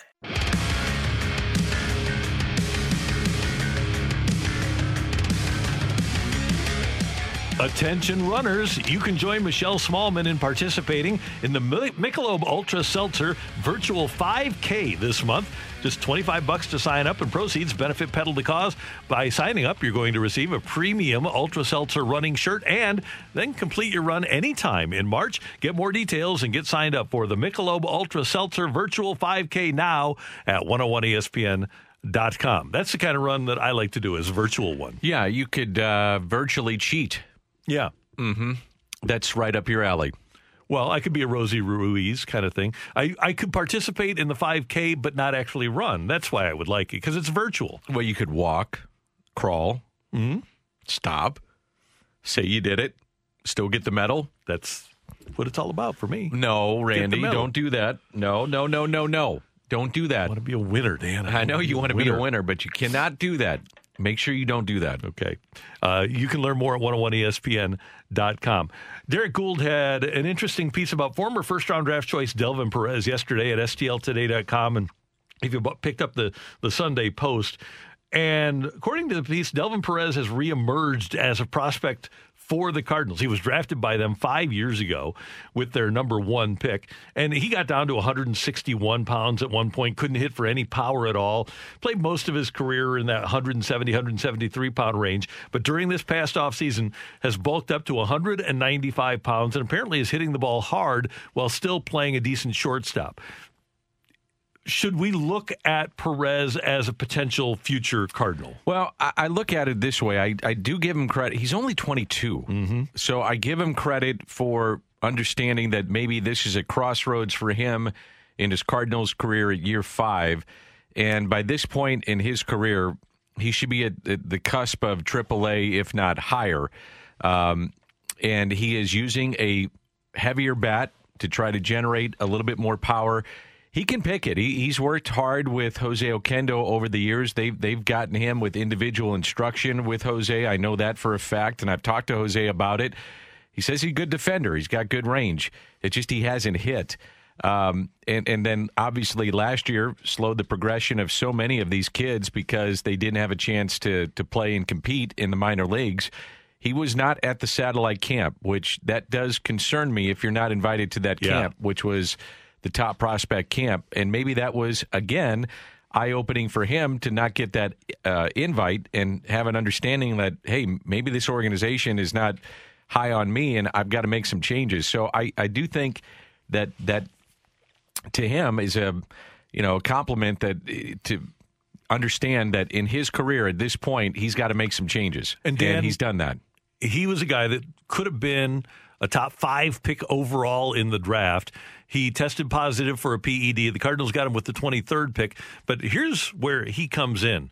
In Major League Baseball pipelines, top 30 Cardinal prospects, there's only two middle infielders uh, Masyn Winn, who's also a right handed pitcher, right. and then Edmundo Sosa, who is uh, obviously in camp and has an opportunity. Otherwise, the Cardinals aren't loaded with guys that are No. highly regarded on the middle infield. So if he does improve, he can make a dent. And at the very least, the Cardinals could use him as trade bait. Yeah. And, you know, a lot of teams will look at a former top pick and say, if you're going to move that player, maybe he needs a change of scenery and he was high on our board. We'll take a chance on him.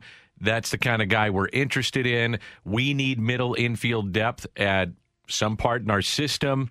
Those kind of things happen all the time. And again, He's only 22, so there's talent there. We saw talent. You obviously saw talent. You drafted him high. We'll take a chance on him. Again, I, I don't think the Cardinals want to give up on him just yet. I mean, he's so young. And the fact that the Cardinals do not have a lot of depth in their middle infield situation. They've, they've got Rondon, who we've seen in some of the minor league games, hit a home run, three run shot the other day, uh, who does have some major league experience. Masyn Winn is a long ways away. And as you said, also a pitcher. And Edmundo Sosa is out of options. So he's going to be probably with the big league club. If you're going to keep him, he's got to be with the, the major league club. So there is a chance to progress through the system this year. And it's opened up an opportunity because there wasn't one at third base for Nolan Gorman to become a middle infielder Yeah. now. How about that, huh? Well, if Nolan Gorman is going to stick around in his Cardinal career, it's going to be in the outfield or second base. And from what I've seen, he's made three dazzling plays at third base. I mean, really good plays at third base. And a couple of years ago, in watching Nolan Gorman, you could see he was really raw defensively. And he's already made vast improvements defensively at third base. So if you had an issue at third base with Nolan Arenado and you needed to make a call to bring him up, I'd have no problem putting Nolan Gorman at third base. Looked awfully good. It's another amazing thing about the Arenado trade to me. The the Rockies got five players, and they gave up fifty million dollars and didn't get that guy. Uh, right? How do you not? I, I if don't I'm get it. Get one. If, if I, I I've would- thought that too. I would rather have Gorman than the five guys they got. I have thought the same thing. If I'm going to get a guy, he's the guy. Eh, he has got power. He's got what you can't teach, which is raw power, which is what everybody's looking for. I've seen him play defense already. It's there. Now that too may meet, may need some refining. I, I don't see it every day, but I've seen enough to show me it's there. Yeah, he's the guy, and you didn't have to give him up. That's incredible. amazing. It is. All right, I want to touch on one other thing before we wrap up with the Cardinals, and that is the bullpen. Okay, we we both agree. Tell me if you do agree that they're going to have nine relievers, and you and I both at the moment. So you're going with a four man bench. I am. Okay. Yeah, at the moment because we're both thinking. If you haven't heard yet, uh, the manager Mike Shildt today saying that. Uh, Miles Mikolas has a creaky shoulder, so I'm going to leave Mikolas out of my rotation. So my rotation right now is Flaherty, Wayno, KK, Martinez, Ponce de Leon. Okay. I'll, I'll go with Ponce. Okay, just uh, it's argument's gonna be, sake. Yeah, these guys are going to be on the staff, and then in the bullpen, my right-handers are Hicks, Gallegos, Helsley, Gant, and Reyes. My left-handers are Miller, Cabrera, and Webb. So those are eight of my nine. Who is my ninth reliever? And I've got Seth Elledge. I've got Junior Fernandez. I've got the newcomer Quezada, who's massive. I've got Kodi Whitley. You could put Jake Woodford down there. Uh, the other Rondon, Angel, Oviedo, uh, and uh, yeah, I I mentioned Elledge. So of that group, and to, let's throw Tommy Parsons in there too. Of that group, who do you think is your number nine? I'd probably look at Kodi Whitley, um, who had a scoreless outing a couple of strikeouts on Friday against Houston. Really made an impression last year. I think Jake Woodford would be intriguing as well because he's given you the option to give you multiple innings. The other thing, though, about Woodford is that you could put him in the rotation at Memphis to give you protection potentially if you're, uh, you know, if you got some issues with your starting rotation. Probably those two, but I, I really like Whitley, Randy. I, I, they they are high on him. He was really good last spring. He was good last year in the big leagues when he got a shot. Now there's going to be some bumps in the road. He's a young guy, but I, I like him a lot. I really do. in a different style, Tommy Parsons is giving us a Kyle McClellan spring. Yeah. He's emerged from nowhere, pitched in three games, four and a third. He hasn't allowed a run. He struck out five. And I'm going to go with Tommy Parsons to win that job. So you have room on the 40 man, Mm-hmm. and you're going to have to transfer Dakota Hudson to the 60 day. So you're going to have another spot on your your 40 man uh, uh, roster pop up, and I think they have room anyway at this point. Parsons, you know, what's interesting to that effect is. Um, the, in this spring training, I, I didn't know if there'd be a guy that would emerge that would catch your attention because there's so few innings. Where normally you have somebody that emerges and you go, oh, like last year it was Kodi Whitley. He got a shot. You kind of heard about him. He made a, a rapid rise through the minor leagues the previous season, and the major league staff says we want to see this guy. Let's let now we have our own eyes on him. Uh, We can hear about him. We can get the reports. We can read them, and but now we get to see him.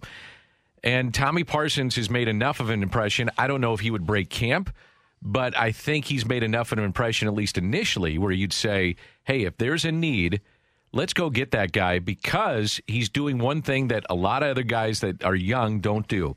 He throws strikes. Right. He throws strikes, and that's what we need. We need somebody to come in and give us some innings that he cleans them up, and he's not going to walk the ballpark, and he's not scared. That's the other thing. A lot of young guys come up, and we saw that last year with all the debuts. Guys pick. They think, okay, I, I've got, man, I made it through single A, double A, triple A, and now here I am at the major leagues, and I'm facing Jose Abreu, and I'm facing Christian Yelich, and I'm facing these guys that I've been watching, and I got to pick. Tommy Parsons isn't doing that. He's just throwing strikes, and it's great to watch, you know, and Yeah. that's what you have to do to be competitive. And Dan, by my, by my count right now, the Cardinals have 39. They started camp with 38 and then got Quezada. So they have 39, and that includes uh, Dakota Hudson still being on the 40 man. So Right. essentially, they have 38 and two spots available for non roster guys. Parsons would be interesting. So, and you need the, you know what, at some point, especially this year, with the lack of innings last year, and I hate saying this, across the board in Major League Baseball, you may see more injuries with pitching than you ever had. You may get it. You, you don't know. I, I've read articles about that where some of the experts feel that you're going to have more injuries this year than you ever had with pitching. I absolutely think that that's going to be the case. So you may need guys like Tommy Parsons. So, by the way, uh, 14 pitchers, and that leaves me only a dozen position players. So, my four man bench. Carpenter from the left side. At the moment. Mm-hmm. Knizner, your backup catcher. Uh, do you think he's guaranteed a spot? Well, here's here's why I think now more than ever. What's the point if you're going to have a delayed AAA season? Right. So you might as well have him be your backup and get the And occasional start. Just have Sanchez as uh, Uh, part of your satellite taxi camp, squad, or, right. or whatever. And then two outfielders, and right Wayne now Thomas. Thomas and uh, Williams, or Your uh, backup infielder, or Austin Sosa. Dean. Yeah, and then Sosa's. But Sosa I, would I be your like backup. Rondon. I, But then you lose Sosa. but I don't think anybody's going to pick him up. I don't think anybody will take. I if if I lose him on waivers, that it. So it who's your happens. backup infielder then? Rondon. So Rondon would be your backup Yeah. infielder. Okay, gotcha. Yeah. And then uh, it, it, I, I can keep Carpenter around if I need to. Mm-hmm. As and I've got Gorman as a possibility as a backup infielder too.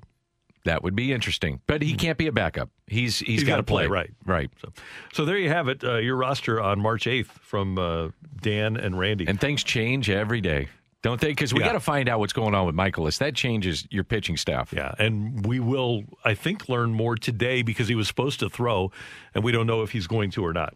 All right, coming up, Dan is going to be joined by BK at the top of the hour. We're going to close out this show next on 101 ESPN. We're right back to the Karraker and Smallman podcast on 101 ESPN.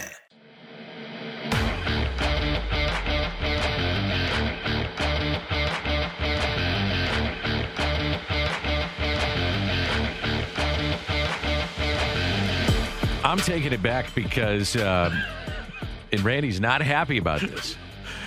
Because I this- drive this show. I know you do, but this is the only time I'm doing it because the 618 says Randy isn't a cheater, Dan. He did the 75 hard challenge for almost a week, talking about the virtual No. 5K.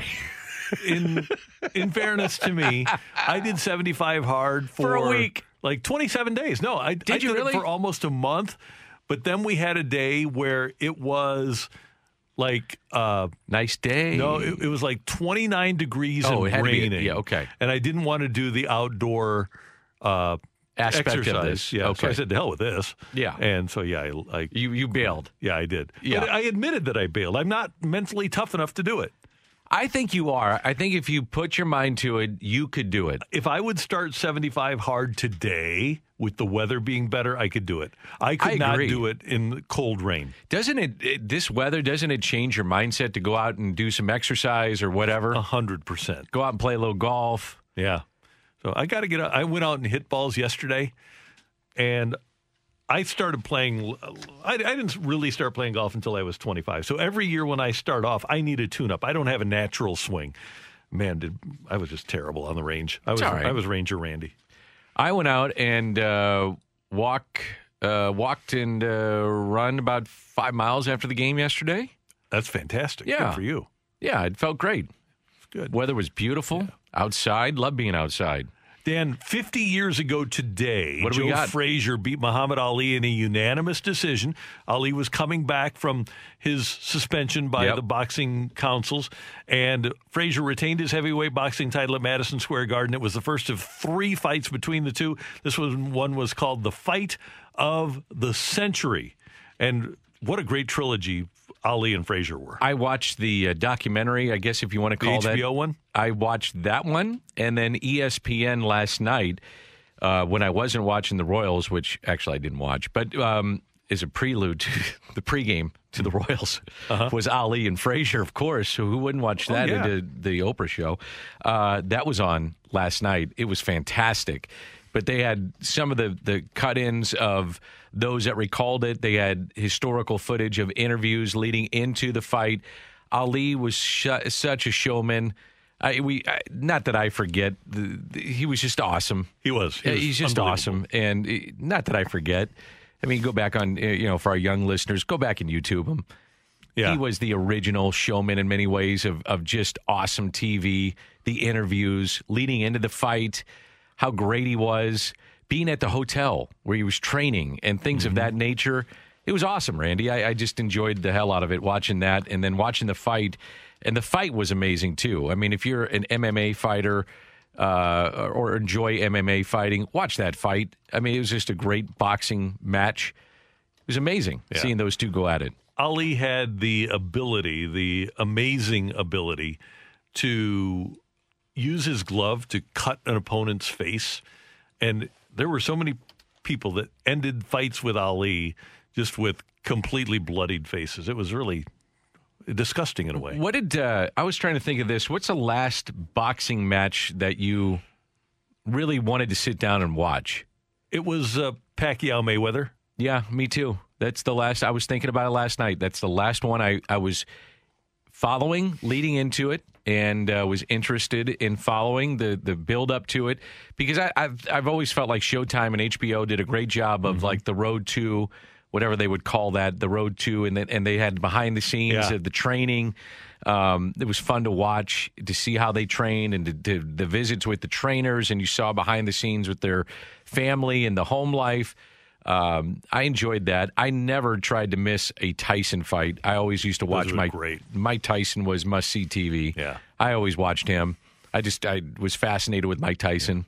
Loved him. It's one of the reasons I tune into the fight here.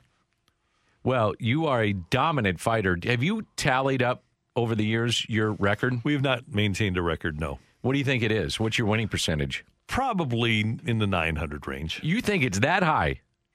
I, I would say I would probably win 9 out of 10. Every you two- think you're nine out of ten? I think so. Is that right? Yeah. My so. goodness. Mike Ryder has been around for the entirety of the fight. Would you say about 90%? Yeah, he's he agrees. Oh yeah, yeah, sure, Randy. I love you. You're the best. You're, you do such a great job, Randy. We're so happy to have you. Hey, uh, 101 ESPN and our sta- Mike's fellow- turning red behind his mask. He's the best. Uh, 101 ESPN and our brother and sister stations down the hall are all competing in App Madness this March because corporate told, told us to, so we're doing it. You would have done it anyway. So, how can we convince you to download and use the 101 ESPN mobile app at least one time this March? We've loaded up the app with a bunch of giveaways. That's how we want you to join us with the app. You can win a Traeger grill. $500 in cash, a replica Nolan Arenado jersey, and much more. The 101 ESPN mobile app. Get it, use it, and help us try to win this dumb app madness competition against our other Hubbard stations. Be careful when you read that promo.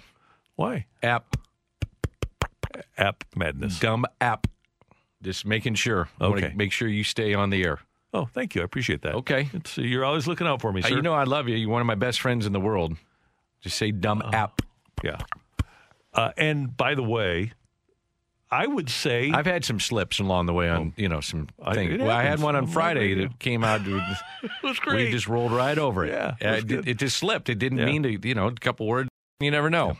So the question is often asked: If you were going to have a fire in your home, what's the first thing that you would grab?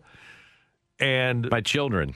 oh yeah, that, You know, you got those people. I was thinking about my Traeger. Right. How about some loved ones? Okay, yeah, them. Yeah. How about your wife, Randy? Yeah, that's, You, you and Joan did not go IO, but still, you She probably refused. I know. I, look, that's fine. She didn't want to go Instagram official, but you probably want the wife and the kids. Yeah. But I will say this among items that aren't living beings, the Traeger grill is right up among my favorite possessions. Uh, would, are you going to be able to take the Traeger grill and throw it on your back? Probably not. No, I no. It's So- a it's a hefty thing. Here's the great thing about it. if something happens to it, I can just sign up with, for that 101 ESPN app App. and get a free one. Yep. What would be the one possession you'd get? You'd, we got the Traeger. Yeah. No, it, inside the house, uh, that's a. We have a lot of photo albums still. Yeah. So we would probably do that. I think that'd be mine.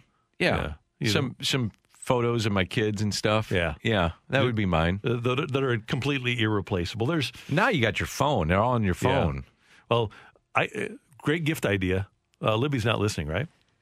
No. So Not a chance. So maybe like a Mother's Day Uh-huh. for Valentine's Day. I got Joan a fantastic.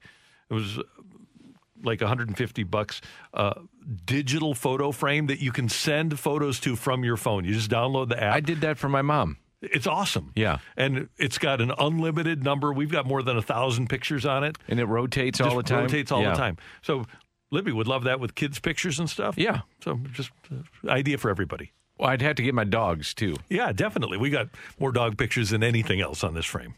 Yeah. I, I yeah, I definitely have to get uh, the dogs, the cat, and the kids. Yeah. And the wife. It's, it's a good thing to have. And she'll love it. So uh, the whole family will love it. I think if, if we were going down in flames, she might leave me in there. she might. Oh, I forgot. Oh, shoot. Let's get Dan, guys. eh, eh, we're all right. Grab the frames. Uh, what's coming up with UMBK? Uh, I'm sure just some hot takes. Okay. Yeah, hot Love it. taking. Love it. You know. Great job by our producer engineer today, Emily Butcher. Thank you. Thank you. And Michelle out today. We'll be back tomorrow. Thanks, Dan, for coming in. This was awesome. bet. I had a great time. Oh, I love it. You know that. Yeah, and uh, we will have Dan back with us for Thursday. the entire show for Thursday and Friday. Looking forward to it. It's going to be great. For all of us, thanks for tuning in, texting in, being a part of the show. Till tomorrow morning at 7. Have a great day, St. Louis. Let me guess. Unknown caller? You could reduce the number of unwanted calls and emails with online privacy protection. The latest innovation from Discover will help regularly remove your personal info, like your name and address, from 10 popular people search websites that could sell your data. And we'll do it for free. Activate in the Discover app. See terms and learn more at discover.com slash online privacy protection. Grab a 30-day free trial of LiveXLive Plus, and you'll get unlimited skips, commercial-free music, and all of the podcasts and live streaming events you can handle. Visit livexlive.com slash podcast one to learn more and start your free trial. For the ones who know safety isn't a catchphrase, it's a culture. And the ones who help make sure everyone makes it home safe. For the safety minded who watch everyone's backs, Grainger offers supplies and solutions for every industry, as well as safety assessments and training to keep your facility safe and your people safer. Call clickgrainger.com or just stop by. Grainger for the ones who get it done.